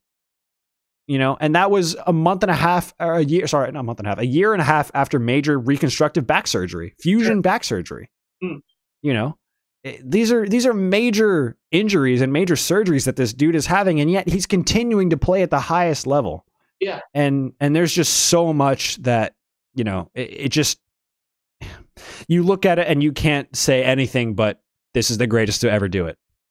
Yeah, no, for sure. Uh, so a couple of uh, interesting points um, they picked up on. So the first I want to ask, I think there's two really interesting things that you said I want to pick up on. So the first is Tiger Woods has dominated the uh, Bay, at Bay Hill or the Arnold Palmer Invitational. I don't know if it's always called the Arnold Palmer Invitational, but he's won what nine, ten times there. Uh, eight um, times, I think. Eight times, and you know, I mean, watching. I watched that Chasing History documentary on um, on Golf Channel, and man, they just they literally went through every single one of his 81 wins, and you know, that's in there. So first off, I mean, what do you think made him so? What what about that course and that event has he dominated? What why why do you think it's that? I don't know if there's if there's one specific thing about that course. Um, he lived in in Jupiter, a suburb of Orlando, for a long time, and Bay Hill is in Orlando.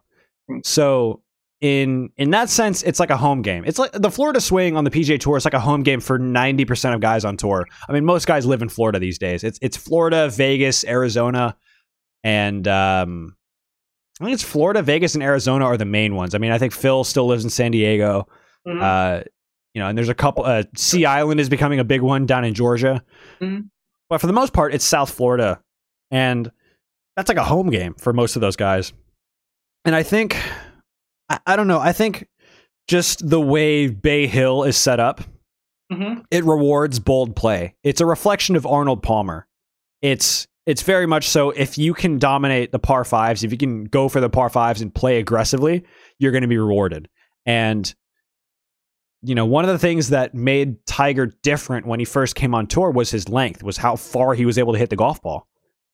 Uh, you know, it's just it's one of those things where I think there's there's never necessarily one thing about one course that um, that makes one player inherently have an advantage. Uh, I mean, you at Augusta, the key shot is not a fade; it's a high draw. Yep. And Tiger's natural shot is a high fade. And so, you know, it doesn't necessarily have to be a, a, a course that demands a specific type of shot is going to be one you always win on. I mean, yes, he's won five times at Augusta. Yeah. But it, it, it, sometimes it's just it's a psychological thing too. Sometimes it's just he lives in the area. Yeah. And that's it feels more comfortable for him. Yeah, no, I think you're right. I think that it's probably psychological. Definitely with the Masters, it's he knows the course so well he's able to maneuver the golf ball, which at Augusta you have to do. There's no better player at the Masters, right, than Tiger. Um, but the one thing before I want to ask you about some of his all-time epic major performances, what the thing I wanted to ask you, which is just it's something I'm very interested in, and it's something maybe people are never going to talk about, but I think it's worth mentioning. A lot of people say that um, you know, Tiger dominated so much, but he never really had. So he never really had. You know, you could people say Vijay Singh was his true rival. I think Sergio Garcia was his biggest rival, not in terms of, um, not in terms of literally like challenging him, like you know Ernie Els or Vijay Singh, but that rivalry was spicy. Those two guys did not like each other, and Sergio Garcia was this hot shot uh, on the PGA Tour. And I just think for me that when we talk about what makes golf interesting, I think that's like the greatest rivalry in sports that I can think of that no one talks about.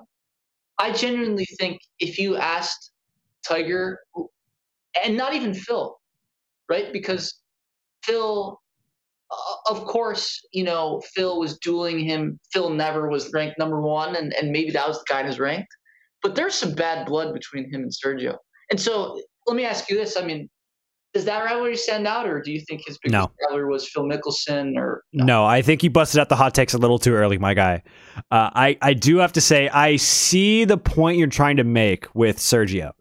Mm. Um, Sergio made a pretty poor comment about um, a pretty poor racially oriented comment about Tiger. Yeah. Uh, during the mm-hmm. 2013 Players. Yep. Um, and there was this whole commotion of Tiger playing a group behind Sergio and Sergio or is playing with Sergio and he he's in the woods, Sergio's in the middle of the fairway. He pulls a club and there's a crowd of people behind him. They all go nuts uh, while Sergio's playing and Sergio hits a bad shot and he blames that on Tiger, you mm-hmm. know, purposefully motivating the crowd to go wild before he even hits a hits a shot. Um and then that week I think he makes a comment about Tiger and fried chicken, which, you know, obviously is one of the most just ridiculous stereotypes. Yeah, for sure. And and to to use that as a as a golfer is a little like this is, you know, people call golf like the gentleman's game and yeah. that's one of the most one of the most ridiculous things yeah. you can ever ever say. Absolutely. Um so but I I honestly don't think there's when you talk of rivalries in golf, um, you talk about two guys going toe to toe for several years. Um, so I think Tiger had three key individual rivals. Okay. So individually, number one is Vijay. Yeah. Vijay was the one player who was able to alternate world number one with Tiger. He was able to kind of keep pace with Tiger at when he was at his very best. The thing is, Tiger was so good, he could win with his B stuff or his C stuff. He didn't need to play his best to win every week. He could win playing, you know, by his standards, mm-hmm. okay. I mean, most guys on tour have to play well to win. Tiger could get by with okay stuff. Um, the other is Phil. Mm-hmm. And Phil, I, I think the rivalry between Phil and Tiger is not so much on course competitiveness. It's more so kind of the the mental chess match off the course because at the time Phil was one of the main guys who who really lent into this uh, the equipment developments in the early 2000s. Uh, the really the change from uh, an old Balata ball, which uh, for those who aren't as familiar, it's a ball that spins a lot. Chris mentioned this last week, but it's a ball that spins like crazy. You can't control it as much. Um, yeah, and going from that to um, metal drivers yeah. and steel shafts. Um, Tiger was a lot slower to adapt to that, and he was talking about. Phil was making comments at the time about out driving Tiger and like being better Tiger, leaving Tiger in the dust, and you know, yes, he won his Masters in 2004, but then Tiger stormed back and won in 05 and and you know, Tiger re- reminded the world why he is he is at that time, you know, why I'm number 1. At least, you know, he was at the time. Um, and it's just this back and forth between Tiger and Phil for so many years. I mean, it's not necessarily that contrasting styles where Tiger was the more, you know, boring kind of golf and Phil, you know, Phil the thrill is what they call him on tour. But it was more so just the, you know, the back and forth between between the two, I think that that stands out. And a rivalry to me is is on course. The on course component has to be there, yes, but off course as well.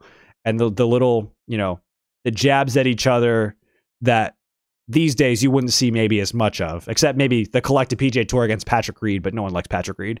Yeah, I mean, I think the thing just I, I do just want to say is you make a lot of great points, and I think that the reason why I think the Phil one was so interesting is because you're right that Vijay was able to alternate world number one, and Vijay was a Hall of Famer. I mean, he was really, really good, and actually like was his closest like true competitor that was able to kind of wrestle stuff away.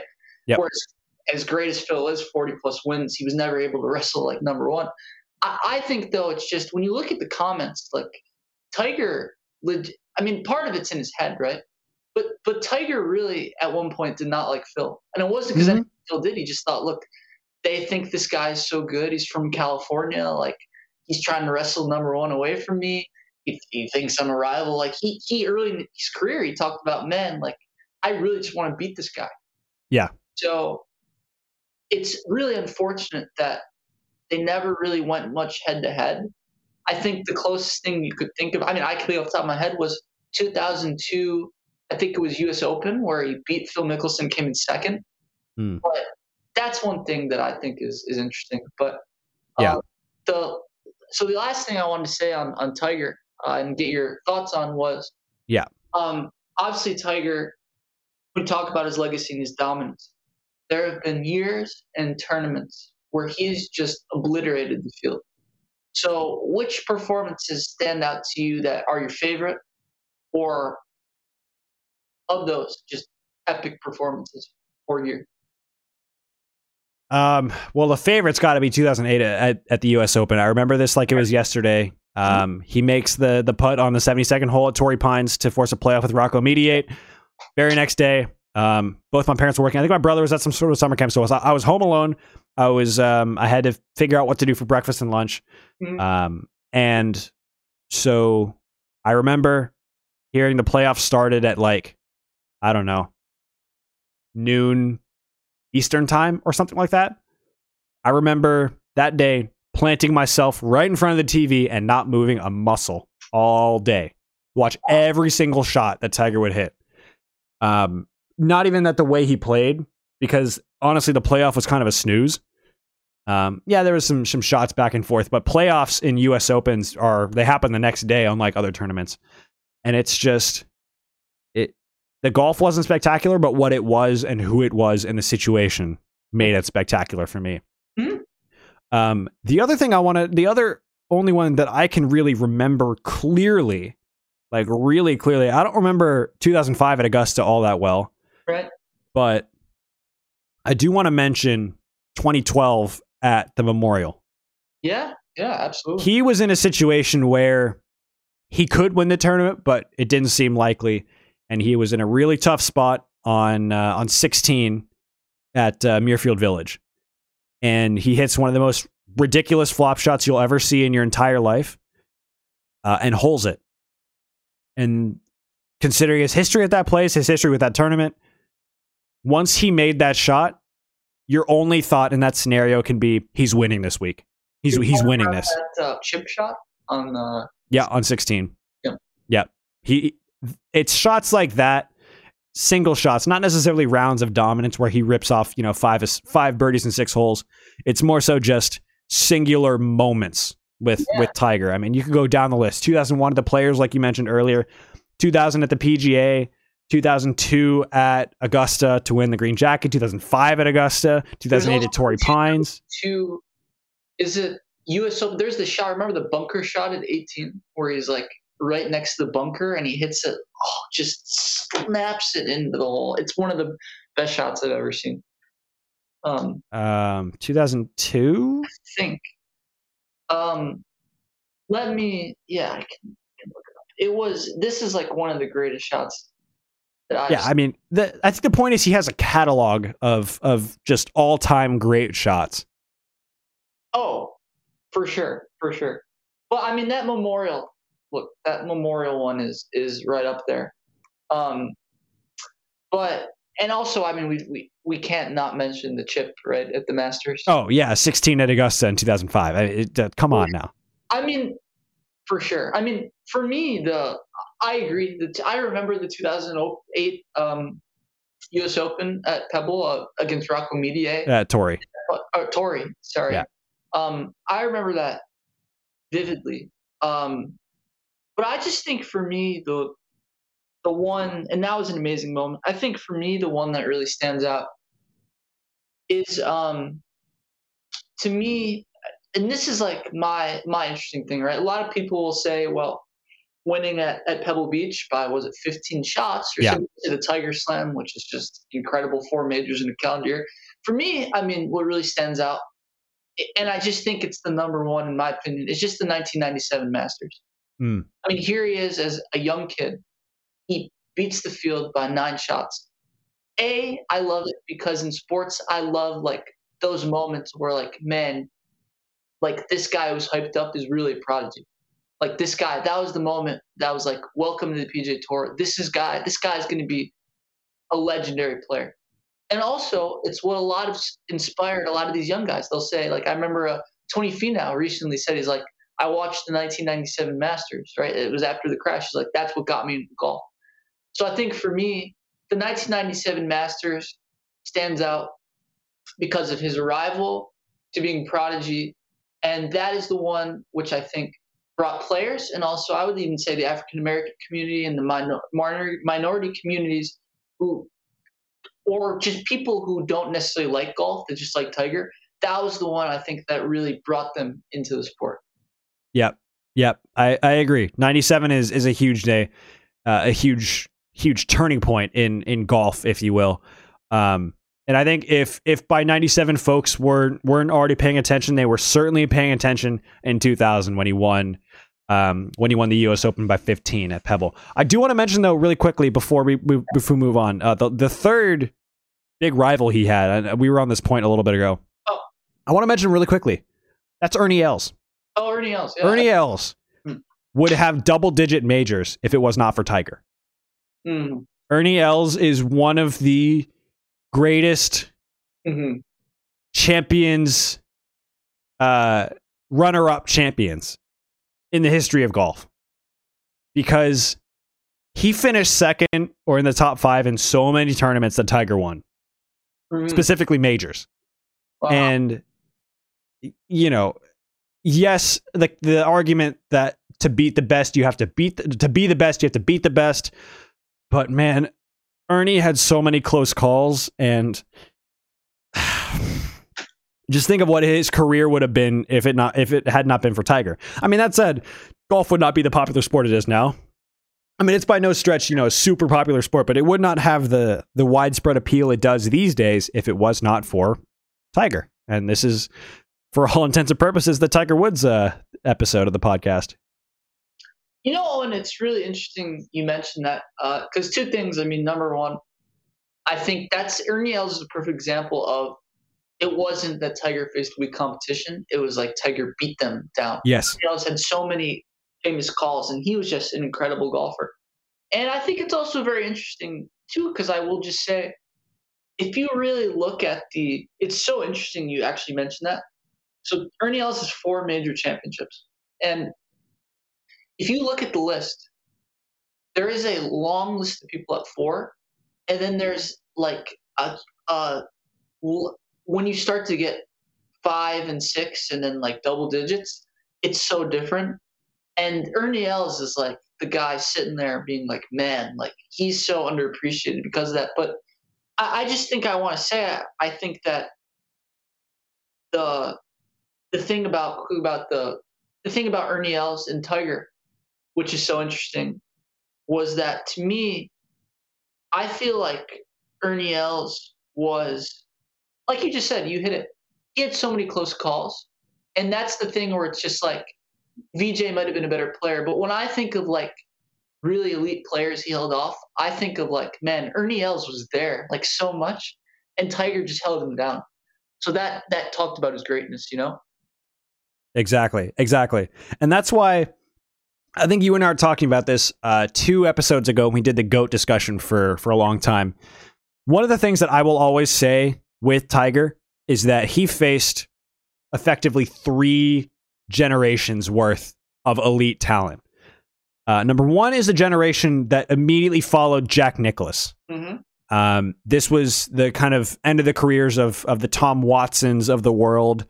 Um, I mean, Jack had a little bit of a little bit more left in him, but it was the the end of Tom Watson's kind of you know heyday, if you will.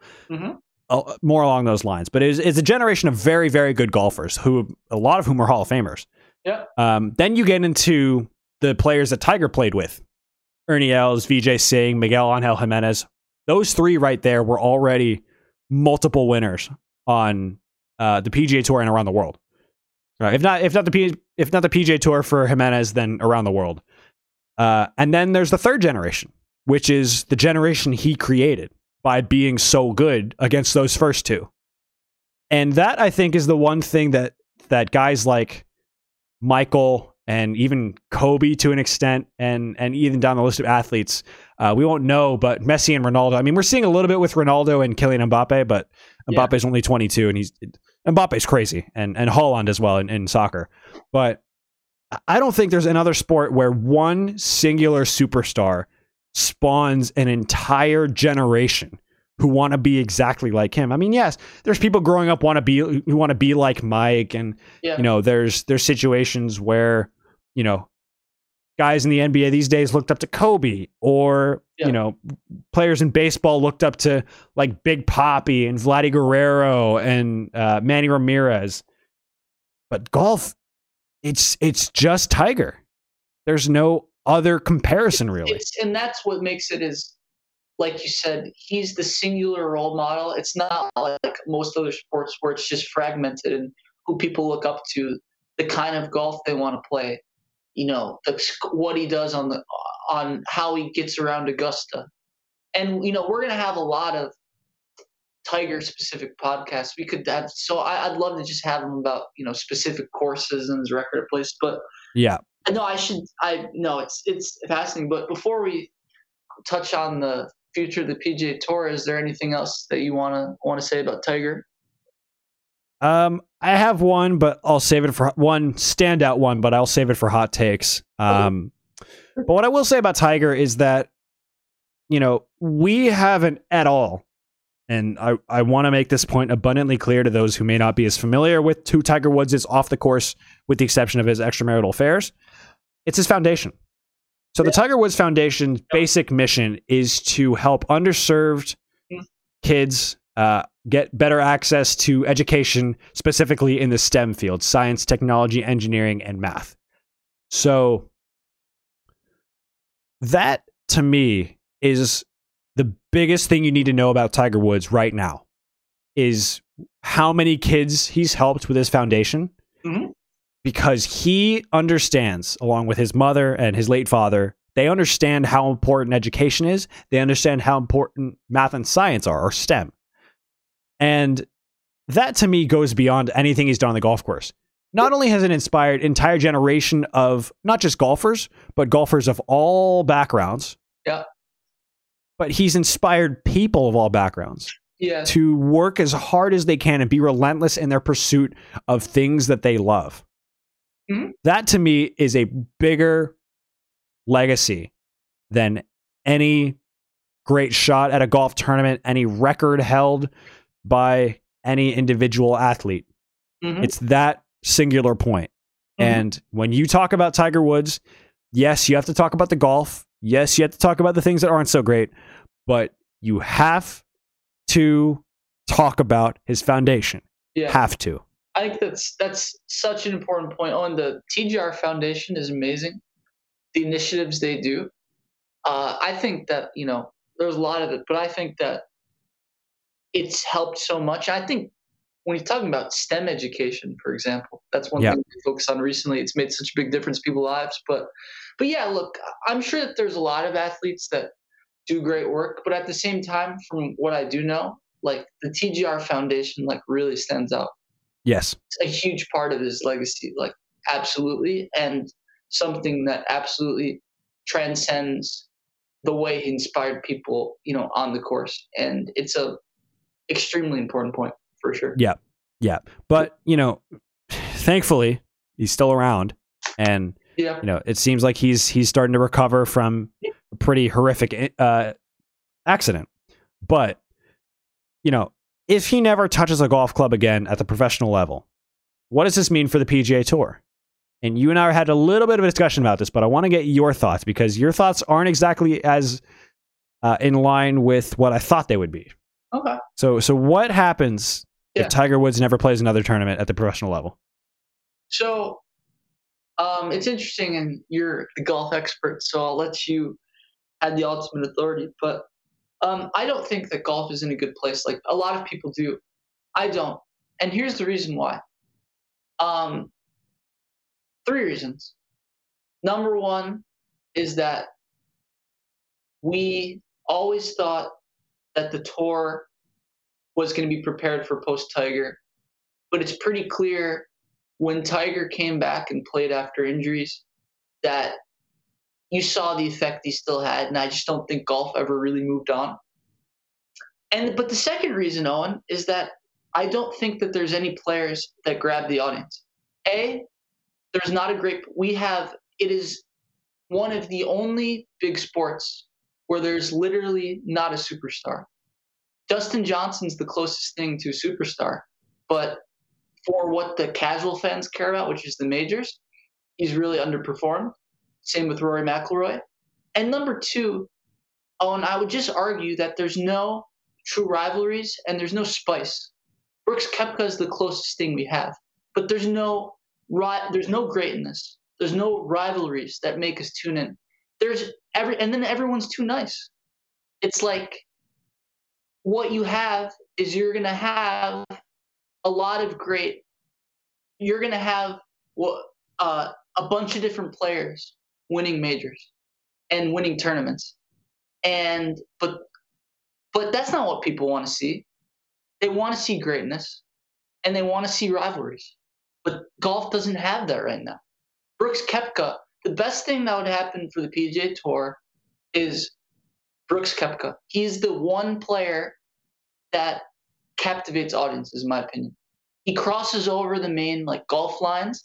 He he trash talks a little bit. He he you know he he's he he's a cool dude. Um, and Brooks Koepka, a b he always shows up in the big moments. I think he's going to end up with more majors, and you know it's probably not hard to envision him maybe getting the eight or nine. And I could see him developing a true rivalry, like you know. But it's like there's no one right now that grabs my attention. Like I said, Dustin Johnson's a quiet superstar. Like Rory McIlroy is too is too nice, and you know Justin Thomas is one, you know one major. I could keep going on, but it's just there's nothing that just stars grab your attention, and golf doesn't have one. They really don't have a superstar, you know. And, Yep. and in reality, I'll say, I'll just say this: there is a very big distinction we have to make between appreciating them for their athletes, but what draws in the casual fan. You have made me realize, and you're absolutely right, golf's a hard game. So what they do, it is so hard to win a golf tournament. So when you're Dustin Johnson and you win 20 something events, or Roy McIlroy, I think he's won 17 PGA Tour events, and you win four majors and two, um, it's incredible. Now that being said, the truth is that casual fans they care about the postseason, and in golf, they care about the big events. So that's how we talk about. We talk about Jordan, right? We talk about LeBron. We talk about no Serena Williams. We talk about Tom Brady. We talk about Derek Jeter because they perform in the biggest moments. So if you don't have players that consistently perform the big notice moments, and I understand golf's hard because of the nature of it, but it's not. It's just not going to grab the public's attention. You know, there's a difference Yep. between appreciating them but understanding what's going to make the casual fan tune in to golf. No, you're absolutely right. Uh, You bring up a lot of really valid points, and I think golf is headed in a direction where it's it's it's got to make the most of this kind of quote unquote tiger bump of of Tiger being just involved in the sport uh, at the playing level. You Mm. know his his effect on the sport is going to be felt for another couple decades at least. But I think over time, I think golf will kind of revert to being kind of the a little bit of elitist sport that it was for so many years pre Tiger. Yeah. Because you know, like you're saying, we haven't seen the same kind of singular dominance yeah. that he showed when he first came up. But he's also the reason we won't have that, or at least a big reason we won't have that, because he drew in so many folks from other who yep. probably would have been playing other sports. I mean, Brooks Koepka, if not for Tiger, would probably be a baseball player. Yeah, he or said- that, that's what he said. He'd probably be playing baseball.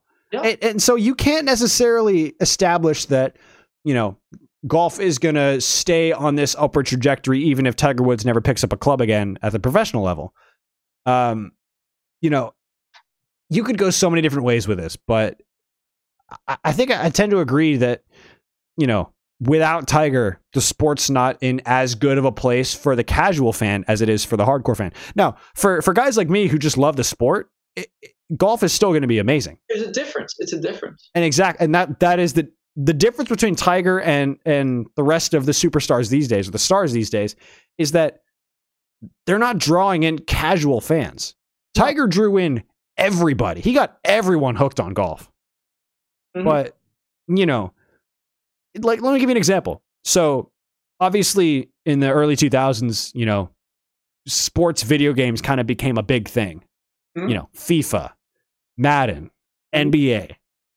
But here's one that features a current player. I mean, Madden is one of the weird ones. Here's one Tiger Woods PGA Tour 2005. It was a great game. Did you like playing it? My favorite sports game of all time. Yeah. I played hours on hours on hours of that game. I mean, my character that I created was kind of, you know, it was the antithesis of what I was at the time. I was a scrawny, tiny Asian kid, and this was a, a gi- ginormous, jacked Asian dude.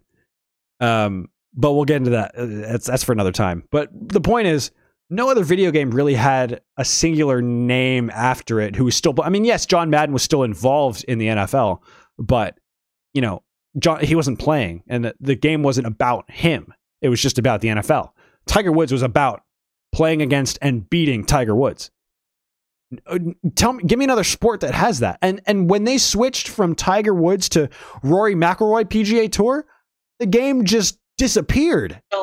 It fell off completely because there's no Tiger. Tiger's the draw. He's the selling point. He's he's the reason people give a shit about golf in the first place, and he's the reason that people won't care after him. You're you're you're right. In some ways, the tour is a victim of its success, and you're you're absolutely right with what you said. And the game did fall off right when we saw him go away, and that's and that's what I'm worried about. Um, and but what I what and what I'd also say though, Owen, which makes it even scarier though, right, is that you mentioned that there's no one to draw in the casual fans, right? Um, like I said, I think Brooks Koepka is the only hope. But the scarier thing about it, Owen, is like there is a distinct, as many good golfers is, I have to be honest. Like in sports, like you said, we talk about the stars. There is a distinct like lack of great players in this generation.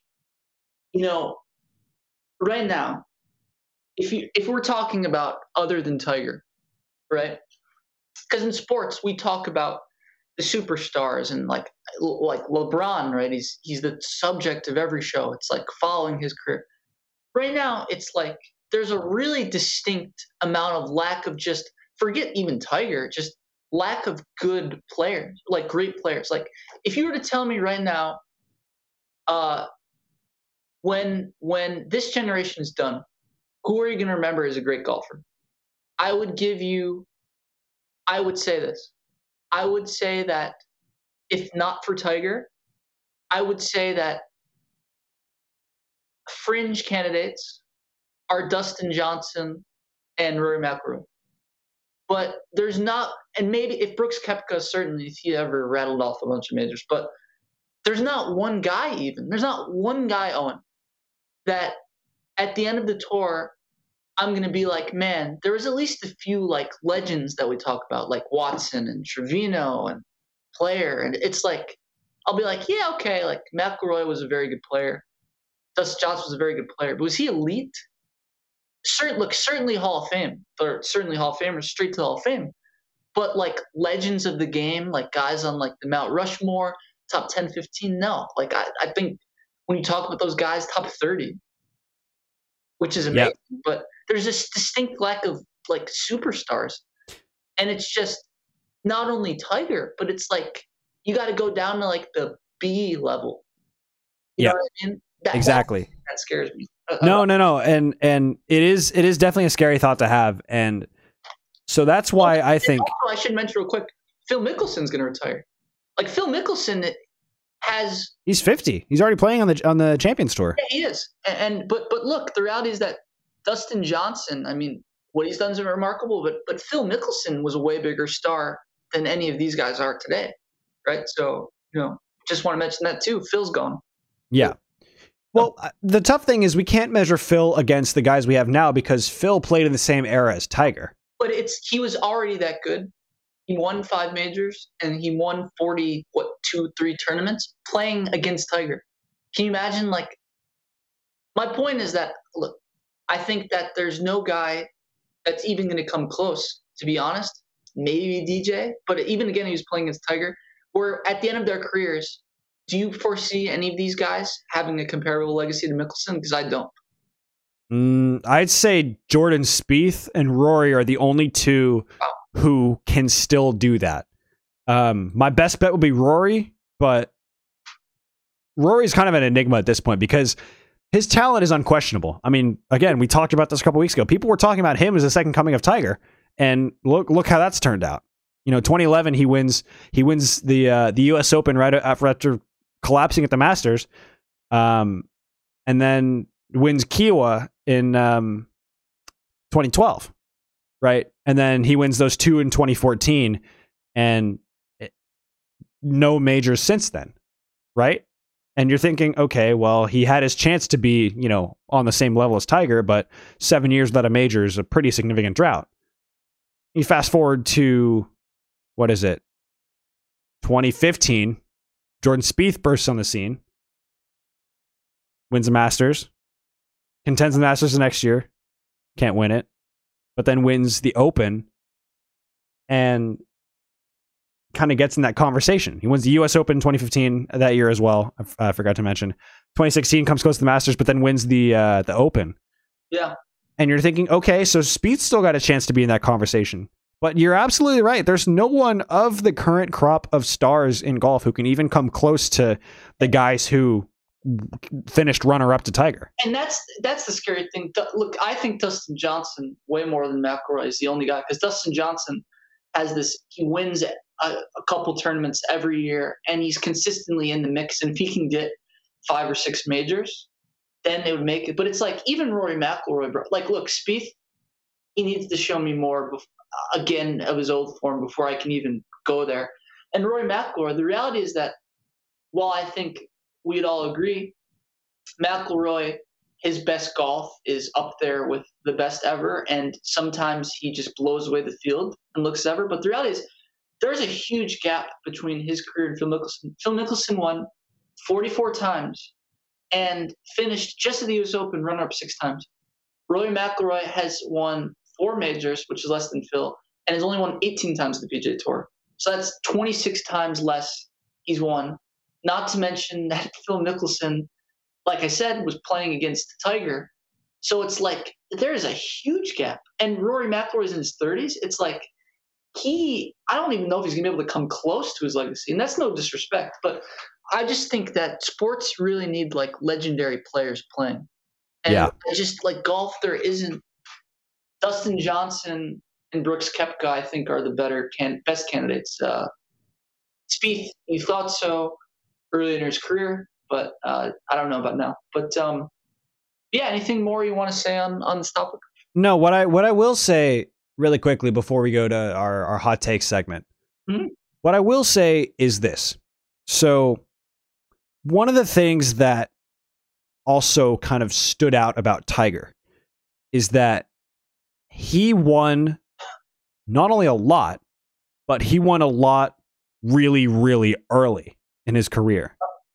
Very, very seldom in golf are guys straight onto the tour going to win tournaments. Yep. Very seldom. It takes a few years to to learn the ropes, to learn how to compete with the very best of the very best. And Tiger was kind of the beginning of, you know, young guys on tour coming out and winning first, second year on tour. That's not something that typically happens a lot. And I think we become kind of spoiled with that because we've seen so many, as a result of Tiger, so many kids come out at such a young age and play at such a high level. That wasn't the case necessarily before. And so I, I wouldn't say, I wouldn't write off Rory to rip off 30 wins in his 30s. I wouldn't write it off in the slightest. Wow. Uh, Jordan Spieth, you can't even think about writing off Jordan Spieth because he's not even he's not even 30 yet. And he already has three majors. So there's just there's there's I think a little bit of uh, of context we need to put around around what Tiger did for the sport, but also what happens when he's not involved. Yeah, no. I, Um, and so there's there's a lot to a lot to think about in this, and we could seriously do multiple episodes, like an entire series just based on Tiger. Yeah, absolutely. No, I I think you make some great points, and I think that you're right. When Tiger's gone, it's going to help, and also to your point, I think that um, we we do tend to write off guys too soon, and in golf, 30s is a really good sweet spot, and I think that that's like when you can see guys really hit a, a solid peak. You know, Mhm. You're Because. I, I think, and I, I do just want to say real quick on on Rory. I think that Rory's the one guy where I do think he's another guy that could. He has the ability to be so dominant, and I think that Rory is maybe the one guy, like I said, outside of Brooks Koepka, that if he ever like started contending and really like winning majors again, he could lift the tour, in my opinion. Yeah. I mean, he's probably in terms of the hype around him and what he potentially represented, he's maybe the only one. Spieth is the other. And the reason they were drawing that comparison is because they were so good so young. Yep. That's not always the case. I mean, No. it's it's Tiger was an exception to the norm and we've become to we've become accustomed to seeing it as the norm. But I think it just the the expectation, you know, granted Tiger doesn't play again on the tour for, you know, a little a little bit. Yeah. Um that's kind of the one thing we have to realize is that expectations of what the sport is kind of have to be reined in a little bit. Absolutely. And it's all because of Tiger. Again, that's just more fuel for the goat fire, if you will. hmm I, I, absolutely, on. Yeah. I completely agree. And it goes hand in hand with actually my hot take. Okay. It goes hand in hand with this. And I alluded to this a little bit um and over the uh, over the last week or so, both on Twitter and just, you know, talking to you a little bit about the whole situation. So we talked about Tiger's accident as, you know, golf be we talked about it in the sense that golf is the last thing we're all thinking of. We're thinking about his health and safety. We're thinking about him being able to just be a person in society again. Okay. So that's that's front of mind for all of us, right? But I want to tell you all a story of another golfer who suffered a potentially life-ending Mhm. Car accident Yeah. and went on to win a major. Yeah. Uh, and that man is Ben Hogan. Ben Hogan is widely recognized as one of the top five players of all time. And if not best, he has the best, if not one of the best, he has the best swing of all time. hmm Best ball striker ever. Ben Hogan won the US Open that year at Merion, which is notoriously one of the hardest golf courses uh, that players on the PGA Tour or at the professional level will ever play.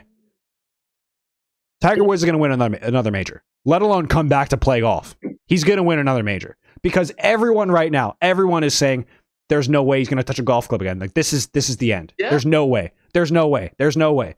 Tiger Woods is the antithesis of there's no way. If there is a chance, a 0.01% chance, there is a chance. That is that is more than zero.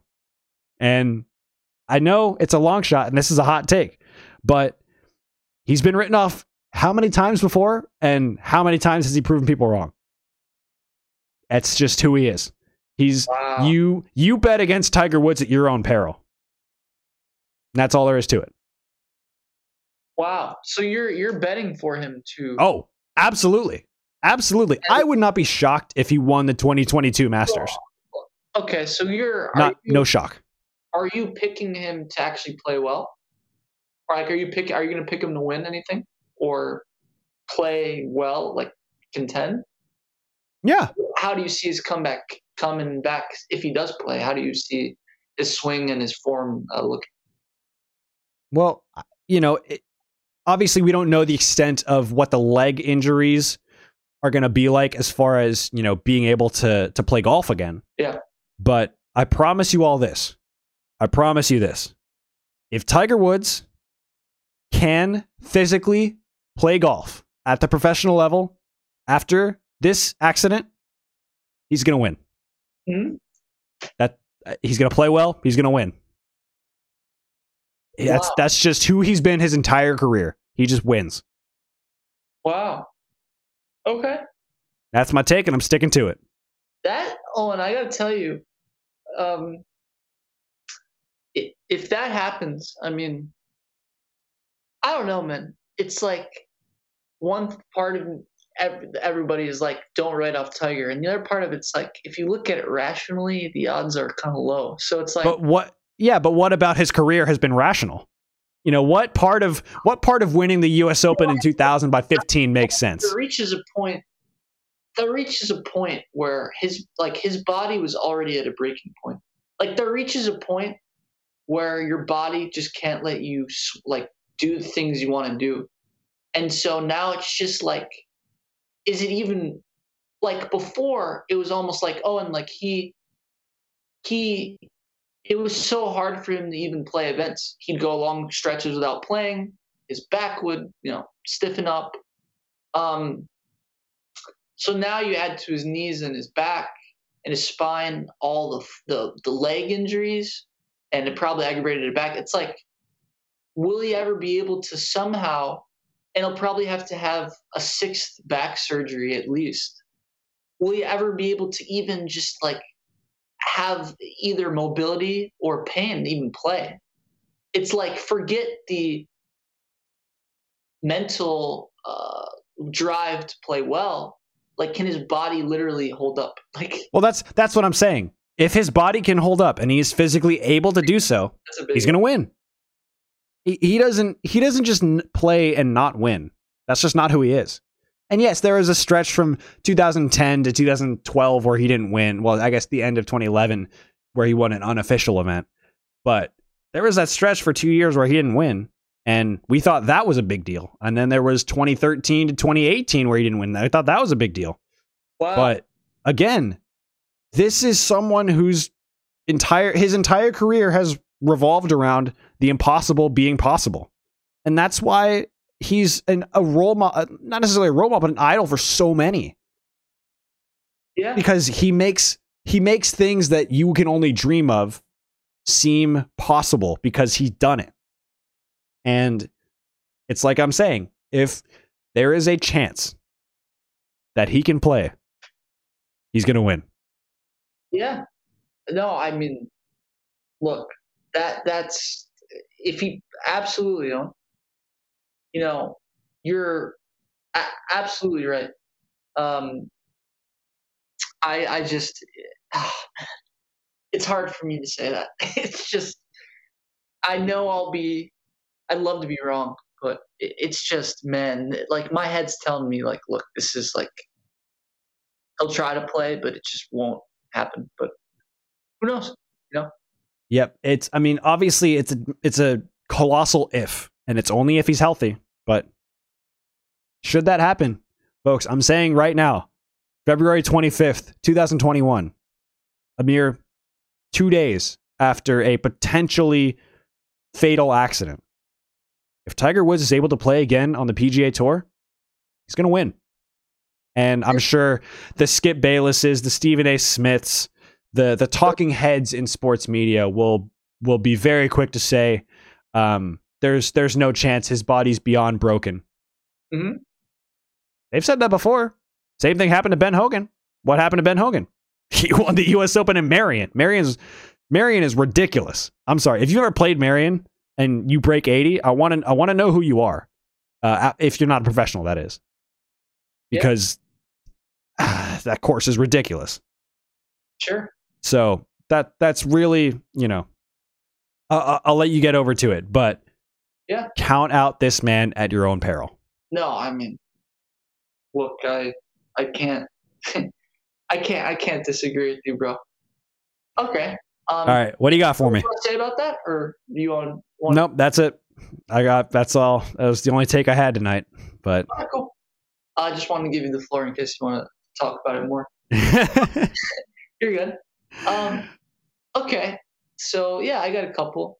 Um, so the the first one that I'll say, Owen, and this is going to come come as a as a little bit of uh I think it's just comical, okay.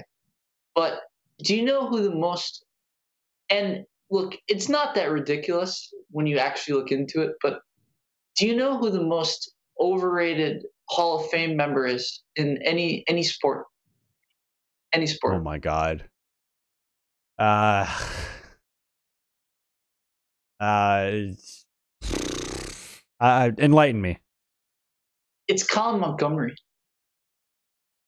Mm. That guy, um, first of all, he was a good European Tour player, good Ryder Cup member, but there have been others that have been better. I mean, Rory McIlroy, I would say. Um, and I mean, not to mention that you know he won no times on the PGA Tour at all. um, tr- choked in times majors he choked.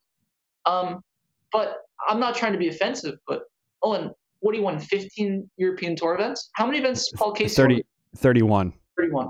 Okay. Fourth all time in the European right. Tour. Well, look, no offense, but the European Tour is like uh, AAA. Honestly. Hmm.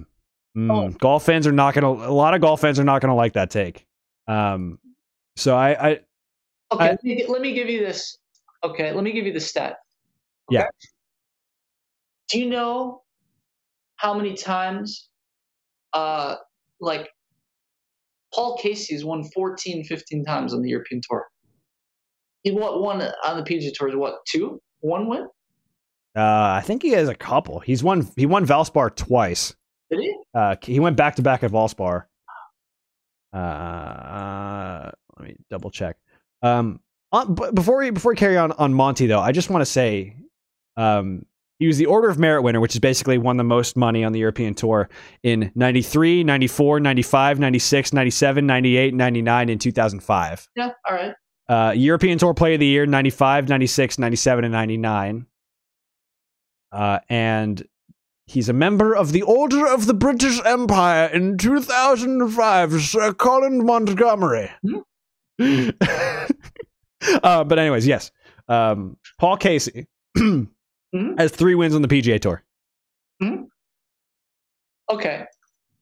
Look, I ha- maybe the fair comparison would be it's right in the middle. It's not AAA. It's it's kind of it's just a little bit of a step down.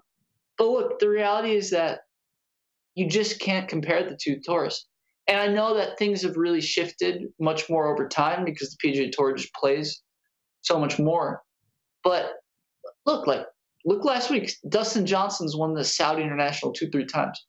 The reality is that the good golfers on the PGA Tour would be able to, I bet you there is 10 to 15 golfers that if they played full time the PGA Tour, on uh, the European Tour, could do the same thing.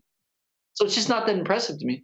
I know you're going to say 31 wins a lot, but the reality tour is like, no offense, like if you come over to the PGA Tour and you literally don't win one tournament, like that says a lot. Like it just, there, look, like, and it's just, there are too many A, cautionary tales, and B, there are just too many good European tour players like Rory McIlroy that just, you know, Justin Rose that just come over here and just spend their time on the PGA Tour. So there's nothing that leads me to believe that if the best players in the world played in European Tour, that Colin Montgomerie would be that great player. Like it just doesn't make sense to me. Yeah, I mean, uh, specifically, a lot of European golf fans will really not like you for that take. Um, he's he's one of the most beloved players in the European Tour. I mean, you can't beloved, but that doesn't mean he deserves to be Hall of Famer. Or no, right? But he's but he was consistently good for so many years in the '90s. Well, oh, and how and and no, so how good can you throw the major? Right, but what what I'm saying though is is is consistency in golf is one of the hardest things to come by, and mm-hmm. to do it for as long for those years. Mm-hmm in at the professional level. I mean, yes, the European Tour is not the PGA Tour, but the PGA Tour has only become what it is now because of Tiger. And yeah. that was pre-Tiger. So, realistically, you know, if there's someone who shows sustained greatness at that level, you do have to respect it. And I think I think he's more than worthy of of Hall of Fame status. Yeah, because I, he's he he left he left a lasting footprint on the game on the European tour. Okay, well, let's just... And that's that's something that is considered with Hall of Fame, and he has uh, he has three decades worth of wins to back it up. So I'll say this though, and obviously there's many tour players, but I'll say this, okay? Is he deserving of the Hall of Fame? Sure, based on the fact he won thirty something times in the PGA Tour, and I mean, sorry, European Tour, and he was great at the Ryder Cup, and he, you know, he did have some good finishes in the majors, even if he didn't win. But He's the worst player that I can think of that's in the Hall of Fame. If you're just look, the reality is like, look, I'm just saying, think of the think. Of, I, am taking a field experiments class, right? Think of the yeah. counterfactual. Colin Montgomerie played exclusively in the PGA Tour. How well he would have done? Eight, nine wins.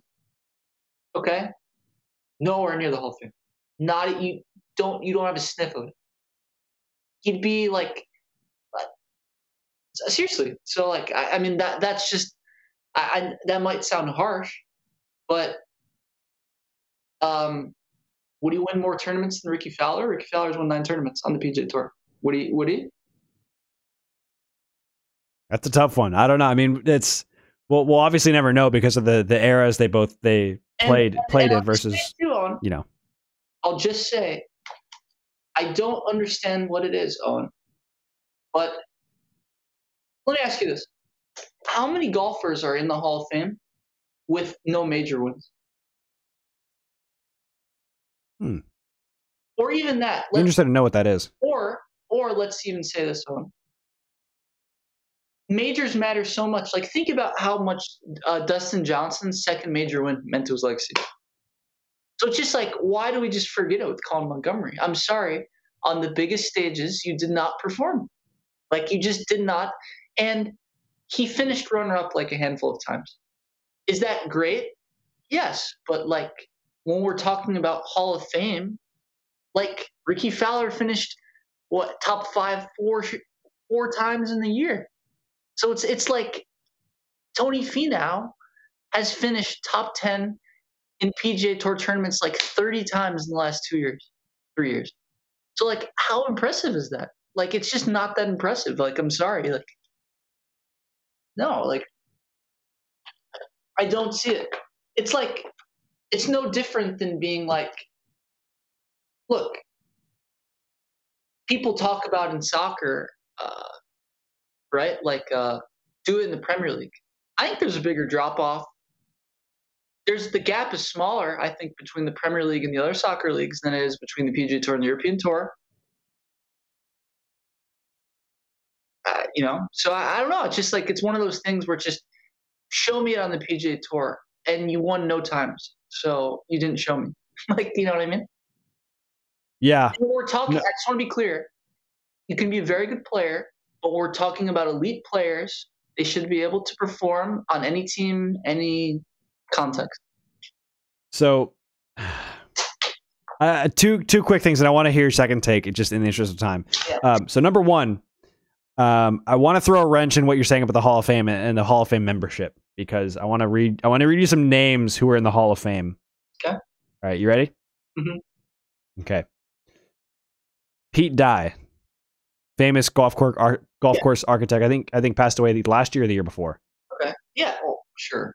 Dan Jenkins, Sports Illustrated golf writer or golf writer for many years. Yes. Yes. President Dwight D. Eisenhower. Well, President George H.W. Bush.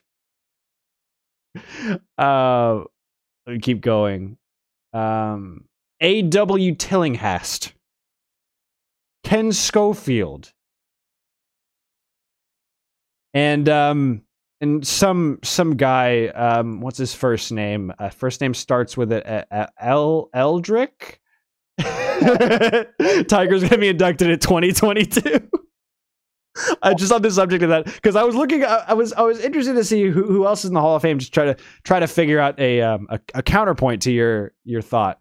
Um, but yeah, Tiger Woods is going to be inducted in 2022, as is Tim Finchem, the um, former commissioner of the PGA Tour. Well, yeah, I mean, but look, Tim Finch, like Ken Schofield, like, come on. I, yeah, George, Dwight D. Eisenhower. Two golfers, not like other guys. Eh, right, and so so it's kind of it's kind of a sense of the golf the golf Hall of Fame is not necessarily just the best players of all time. It's players who had a lasting impact on the game. Okay, well, and Monty fits that description for the yeah. European Tour. Okay, fine. Did he have a lasting impact on European Tour? Sure, but like, look, I'm looking at a, a list of guys right now that are in the Golf Hall of Fame. You might be looking at the same list. I guarantee you, it'd be hard to find many that you think were worse players on this list than him. I'm, I'm just just saying. Um, yeah, no, I mean it's a it's a it's a fair thing, fair point to make. Okay. It's a fair point to make. Um, I, I just would be cautious in um, cautious in how much stock you put into uh, wins as a metric of greatness, especially wins on different tours other than the European tour, mm-hmm. because we we regard KJ Choi and Thongchai Jaidee as yeah. two great players. they were. They but were. neither one of them played all that well on the PGA Tour, and I think at some point they'll both be in the Hall of Fame. Mm-hmm. At least one of them. Well, KJ Choi should be in the Hall of Fame if he's not. Oh no! So so realistic players, Thongchai Jaidee and and uh, KJ Choi for sure. I mean, amazing players. Right, and and they don't have they don't have majors. No. And they don't necessarily have the performance on American soil but how how that's a metric I think is a little especially in a sport where winning is so tough. Uh, to do it 31 times is such an achievement. It is. It is, but it's it's it's one of those situations where he was undoubtedly a very good player, but I have a very high bar for the Hall of Fame, and so show me on the PGA Tour. Yeah, yeah. You know? No, that's fair. That's fair. Um, all right, what's your what's your second take for us? Okay, on. So I this one is very much out of left field. Okay. Um but on the subject of of Hall of Fame. Yeah. I'm going to make the case for a guy and in the interest of time I won't go in too deep. Um, all I'll say is that I think that there's one guy who, by the end of his career in golf, will have a case, believe it or not, an outside case for the Hall of Fame. And, and you know who that is? Mm, have you mentioned him out in the podcast already? Uh, I'm not going to tell you. Okay. Who is it? Guess. Rickie Fowler. No. Uh, that was my only guess. no, it's not Rickie Fowler. It's it's Webb Simpson. All right. If Webb Simpson can get another major or two, he already has you know one, and he has a players, which is big. The key about Webb Simpson is yes, he only has seven wins. And look, I have a high bar for my my um you know take, so I don't want to sound hypocritical. Mm. But I think that the thing about Webb Simpson, which um, makes him of an outside contender, um, by the end of his career, is his consistency. He's remarkably consistent. Mm. And I just want to say that unlike uh, you know you think of recent examples right by you know Rickie like uh, Rickie Fowler was for all of his career or, Tony Finau and Schauffele. he had what I think gives him this like you're going to say extremely surprising Hall of Fame case is that he has great consistency and aside for aside from that blip with the anchor ban and just enough wins to back it up because the reality is a player is in a major is very good. And if he just gets maybe two more all of a sudden you're going to be looking at his career and it's like mid 10s 15 wins a couple majors of players maybe have a good experience at the Ryder Cup coupled with his consistency where he's you know can, you know a, a very good player and he didn't fall off. You know maybe right yeah can you let me ask you this Owen? I know it's unfair to say because he did have a little blip like Adam Scott did with the anchor ban, but can you think of many more consistent golfers throughout their career than Webb Simpson? Because I can't. Most players, um, at one point or another, Webb Simpson's been a very good player for a long time. Most players either had really long blips or they um, were just not at the same level as they were at their peak. So I think that's a you know that's what I have to say. So it's it's certainly an outside case, but it's a case nonetheless, and he's he has a very very sneaky case. But I think that's that's how he's always been his career. He's never really I mean other than when he first kind of came onto the scene when he was remarkably consistent. He never really made a cons- uh, you know a huge kind of you know this this is who this guy is. Yeah. You know, he, he's not going to capture headlines like other guys are. Um yeah. you know, there's just there's a lot of um kind of question marks if you will as far as, you know, the the anchor ban and what what that kind of does to a player, what that kind of did at the time, because he he it took him a while to figure it out after because he was he was a big on the belly putter where uh, for those who are, are familiar you basically have a putter that's so long that um, from the handle there's a bit that extends straight in your stomach and you hold it with your with your stomach as a way to kind of reduce any external um, deviation from the path that the club's going to travel on uh, and it makes a huge difference with putting so oh, they outlawed that at the professional level in 2016, uh, and I think it, at USGA and R&A um, sanctioned events. So basically, any big tournament. Um, it took him a little bit to kind of figure it out, but he came back and he he ended up winning the players, and it was really impressive uh, the way he won the players in 2018, and that was you know he went five years without a win by seven shots, bro.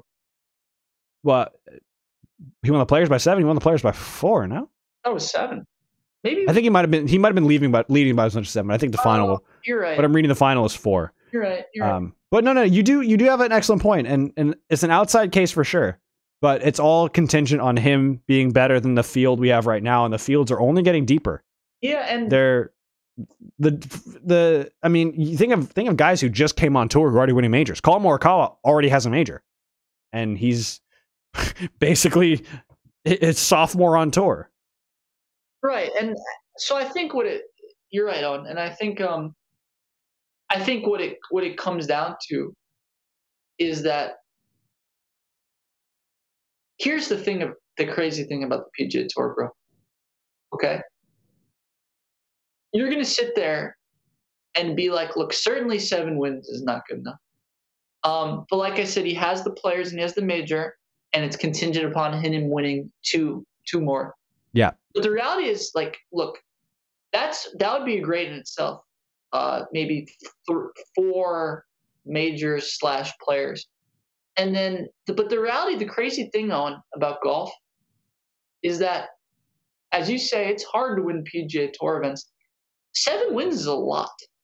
Yeah. Like there are not many players that has seven wins. Like right? Like, mm-hmm. you'd be very surprised if you go down the good players on the PGA Tour, mm-hmm. right? and you'd be like, how many wins they have? But then you and then you can say, it's but then then it's like even if they do have the wins, maybe they don't have the majors, right? So it's like Jon Rahm, Mhm. right? So it's like Webb Simpson has just enough wins and like major slash players and president slash Ryder Cup on his resume where he could get an outside chance. That's my. Yeah. No, that's fair. And and to kind of put a bow on it and kind and a little bit throw back in your face just because um yeah, yeah, I wonder what uh, seven or eight wins in the PGA Tour translates to in uh, European Tour wins. Hmm, I wonder. But, but, but, look, but here's the reality. No, I just it's just one of the things I, I would I would Let's say- let's emphasize. hold on. Yeah. I care about this. Okay. okay. Let's just say, for the sake of argument, Montgomerie comes over and win and win, wins ten PGA Tour wins. Okay. Yeah. Still doesn't take away from the fact that Webb Simpson won a Players and a Major, and Montgomerie won none. So if you're asking me, what line resume? A Players, a U.S. Open, and seven Tour wins, or ten Tour wins? Uh, I'll take the the one with the with the majors. or how about you add to that four-time Player of the Year award winner and eight-time Order of Merit No, award remember, winner? in this hypothetical, he doesn't play at all in the European Tour. He's just a PGA Tour player. So Right, but you have to tra- that that kind of award doesn't go. You can't just ignore that. year, he could. Okay, maybe. The order play, uh, player of the year is not just something they hand out to anyone. There's Hold on. Yeah, okay, fine. That's fair. You can win Player of the Year without winning a major. It, it, happens. So, Mm-hmm. but it's unlikely. Look, he lined up with Tiger. So you think he's going to come win PGA Tour Player of the Year? Probably not. Like, just saying. but to do it four times, three he had a three-peat on the European tour with Player of the Year. Oh, and That's uh, Oh. like I, I I understand the argument, but it's just it's it's harsh. It's really harsh. Well, okay. Name me a worse Hall of Fame member you could think of. Tim did Tim Raines make the Hall of Fame? Tim Raines, I'd put up there. Uh, baseball. Uh, that that's a guy I talk about my dad that I just don't think he was that good. Uh, most uh, successful base stealer by percentage in baseball history. Who cares? Doesn't make you. I mean, any player with four plus four hundred plus steals, he has eighty four percent uh, success rate. That's pretty damn good. who cares? Running is a small part of the game, honestly. Well, all I know is there's a lot of uh, philosophical debates we can get into as as as far as what constitutes Hall of Fame. On, like this is the staggering thing. Okay. First of all, we don't put in in these sports guys who play in the second highest leagues. And the second thing I'll just say real quick, bro, is it's like, dude, like baseball is the best example, but it's like there are so many really good players that can't make the Hall of Fame. Throw cheating out, like, and, and so it's like, okay, you know who's a better player than Colin Montgomerie, bro? Not in his longevity, but like a guy that comes straight to mind. A guy who I watched a lot, who I genuinely think was a better player. Uh, different sport. I think Curt Schilling, straight up. Like I think Curt Schilling is fucking. Um, he was an amazing pitcher, dude. He was so dominant. For for a couple years, yeah. Yeah, and my point is that if you put Montgomerie on the PGA Tour, I really just don't think he would have been that dominant. You think he's going to outplay Tiger and Phil? You really think so? Do you think he can win the equivalent of, a side? Like it's like Well, so like so here's anyone anyone can win the NBA Finals if LeBron's hurt. right, but but here's here's the thing though. So let's look at 2000 as an example of the, the, one of the most dominant seasons of any anybody by in, in an individual sport of all time. Tiger Woods 2000 season. He won nine out of 20 events. Okay. Nine out of 20. It's just under 50% win percentage. Yeah. All right. That's, I I mean, most players who have a double digit win percentage are in the Hall of Fame. Yep. or, have a Hall of Fame case. Mhm. So That's true. That's a very in good- a, in a calendar year, figure okay, let's say for the sake of argument, thirty events at that time. I mean, there weren't as as many events back then as there are now, but say there's thirty events in a calendar year. Tiger tees it up twenty times, wins wins nine of them. That's twenty one other events. It's it's not like Phil's going to win. Phil, Vijay, and Ernie are going to win the other twenty one times. I mean, we're talking about one player winning nine out of thirty as being all time great and then three others combining for the rest of that like the, the math just doesn't add up and and the other bit is I, I would be very careful again as to how highly you would rate the european tour because it's not in my personal opinion it's not high enough Well, but what I would say is that, okay, first of all, okay, two things. All right. So, first of all, it's not that the golfers on the P, uh, the European Tour are bad. It's just that many of the best players play on the PGA Tour, and so if you brought a lot of the exclusive European Tour golfers over to the PGA Tour, it's just a harder competition. Uh, and so when we're talking about winning, like, uh, you know, I, I don't know if that would necessarily translate. And like I said, Owen, So- like if he like, come on, he didn't win one. He won. how, how do you why do you think why do you think that is though why do you think that is Well, you you're just you're just the one that told me. Well, Tiger's not the one playing every event. no but but you're saying you're saying that the best players play on the pga tour Yes. but that's not hasn't always been the case why do you think that is at least in in our lifetime why do you think that's the case Well, I mean, Tiger. they recently more. tiger tiger is the reason Yeah, and and so that that means the gap between the European Tour and the PGA Tour isn't as significant as I think as I think you would frame it. And I understand the reasoning for it, and I, I would I would agree with you. The PGA Tour right now is the tougher tour to win on because there's there's more players who are ready to win every single week. But that's not to say the European Tour is easy. You still have to go out and you still have to play really really well on the European Tour. It's just it's it's not necessarily comparable either. So you do have to respect that anyone who can win 31 times on a professional tour is still one of the greatest players ever. okay. No, I well, I mean, He's the fourth most wins all time on the, What- on the European tour. Okay. Well, I mean, no. Look, I, I, I guess what I'm saying is, I agree. He was incredible golfer. Um, and look, it's not that the the like I said, I the P, the European Tour is fantastic.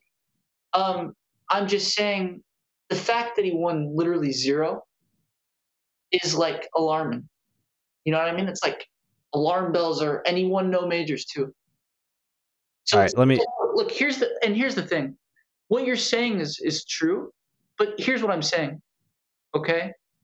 Like we don't have the same standard in other sports. Is there anyone look, But that's that's just because golf is a different sport if and you can't really compare them. If Messi or look, if some player had come to the Premier League and had flopped, if Mbappe came to the Premier League and flopped, I don't necessarily think we'd we consider him an amazing, you know, like as good as we we think he is, or like does you know does uh I don't know, man. I, like you're right. It's not as big as you say, but it's just in other sports, we look at like how do they play in the best leagues, and it doesn't mean they're not a great player, but it's like to be elite, you got to perform, you got to prove it at the highest level. Soccer is maybe not a great example because Messi. top four or five leagues are all Yeah. amazing. And Yeah. I, I look, I don't want to dis- dismiss the European tour, but I'm, I'm just saying there's so many examples of the European tour form not translating on the PGA tour. Like it, it's just there- it, Right, but that's a it's a pretty American centric view of it. And so let me just read you a few names, right? Tell me, tell me. Okay, Okay, there's three guys on the European tour of more wins than Montgomerie. Three guys. okay. Who are those three guys? Um, on the European tour, Yeah, more wins than the European tour. Who are the three guys? Tom Watson. Seve Ballesteros, Okay. Bernhard Langer, and Tiger Woods. Yeah, okay. Those are the only other three. He's ahead of Nick Faldo, Sir Nick Faldo, excuse me, Mhm. Ian Woosnam, Ernie Els, Lee Westwood, Jose Maria Olazabal, Miguel Angel Jimenez, Sam Torrance, Mark James, Sandy Lau, Sergio Garcia, Thomas Bjorn, Paul Casey, Padraig Harrington, Darren Clarke, Retief Goosen, Rory McIlroy, Greg Norman. You want me to keep going? it's it's it's so just you can't write off the European tour that easily. It's a very, very tough tour to win on. And like I, I get it, majors are important, but they're not everything. And if you can still win 30, 31 times at, on the European tour, you're doing something right because only three guys with multiple majors, one of them is 15, are ahead of you. Well, Owen, I don't know how many years he played on the PGA Tour, but I can tell you it was a lot. And he won no times. So, like, it's just one of those things where I'm not even knocking the European Tour as much of you didn't show me on the best tour. So it's just like, if you didn't show me on the best tour, I'm not saying the European Tour is incredible, but it's like, how can you be a Hall of Famer when literally Webb Simpson? I, okay, I'm not even saying Webb Simpson's better. He's not, but I'm just saying you you won. He was a member on the on the PGA Tour for like a bunch of years, bro, and he won no times. So it's just like there comes a point where I know you're that good, but you just gotta show it. It's like you know what I mean. You you gotta do it. You gotta show it. Yeah, I think I think 31 times on I think 31 times is showing it. Not on the PGA Tour though. Yeah, okay, but the PGA Tour wasn't what it is now when Montgomerie was playing on it. So then it should have been easier. No, it's it's I'm saying the difference between the PGA Tour and the European Tour isn't that significant. It doesn't matter where you do it. Okay, so then it should translate everywhere. That uh, okay, that's not that's not necessarily the case. I believe you. It's I'll believe you. I'll believe you that it's more even.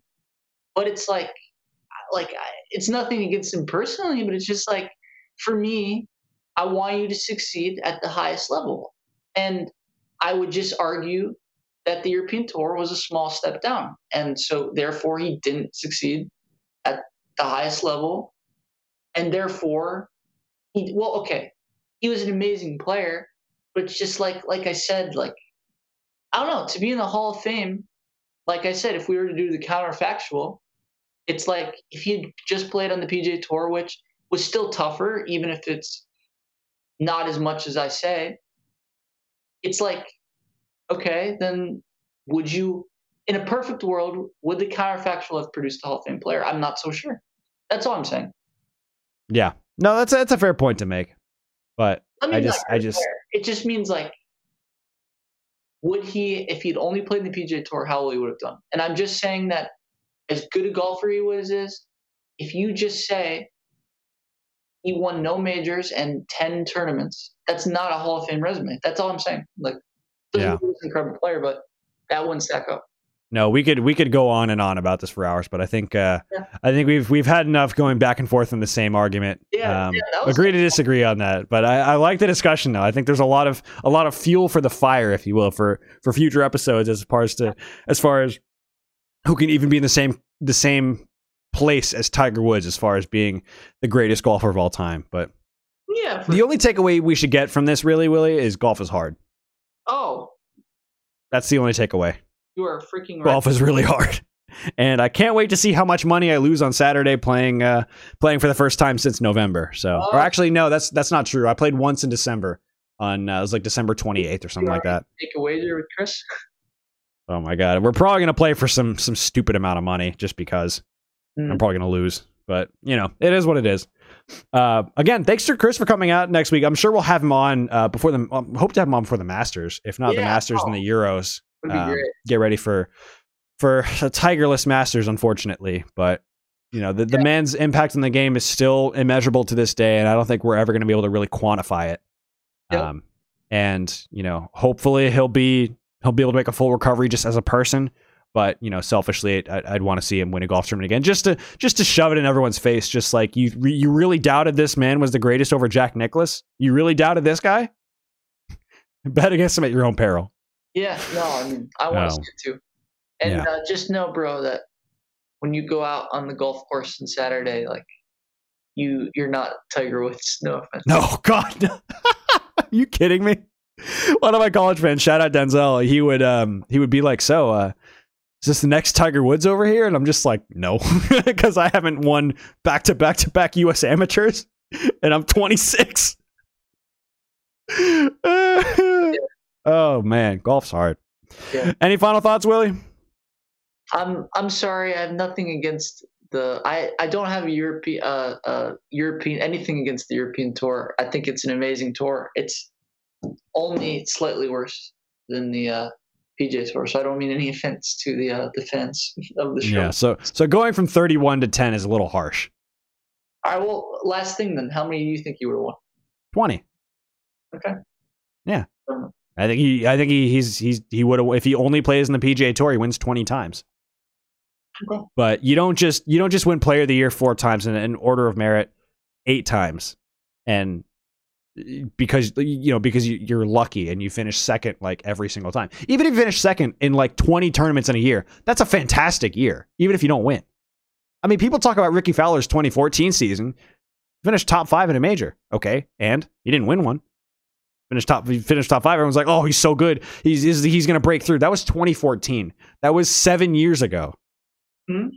And you know he could still very well minimize. I mean, Sergio won one in his late 30s, so and it's just one of those things that golf doesn't care who you are, doesn't care how old you are. Yep. No, it's I mean, low score wins. Play the balls at lies. Right. And Tiger Tiger beat a goat. Yeah, and as an older player, definitely succeed for sure. Yep. But I think that'll wrap it up for this week. Uh, this was intended to be the shortest episode of Hot Takes Only ever, but I think we're right right around our average of about two and a half hours worth of content. So well, if long podcasts, we all of a sudden got carried away talking. About yeah, uh, these these things just happen. I mean, I, I was talking to my girlfriend about this earlier. Sometimes when you and I just get going, we just bounce off each other, and it just goes on and on and on. Before you know it, three hours have gone by, and we're just like, oh, uh, I should probably go to sleep now. yeah, no, it's that's that's fair. Anyways, folks, uh, thank you all for tuning in. This has been episode 34 of Hot Takes Only. Make sure you drop a follow on our official Twitter page down below. It is HTO Podcast on Twitter. Uh, clips from that go up every now and again.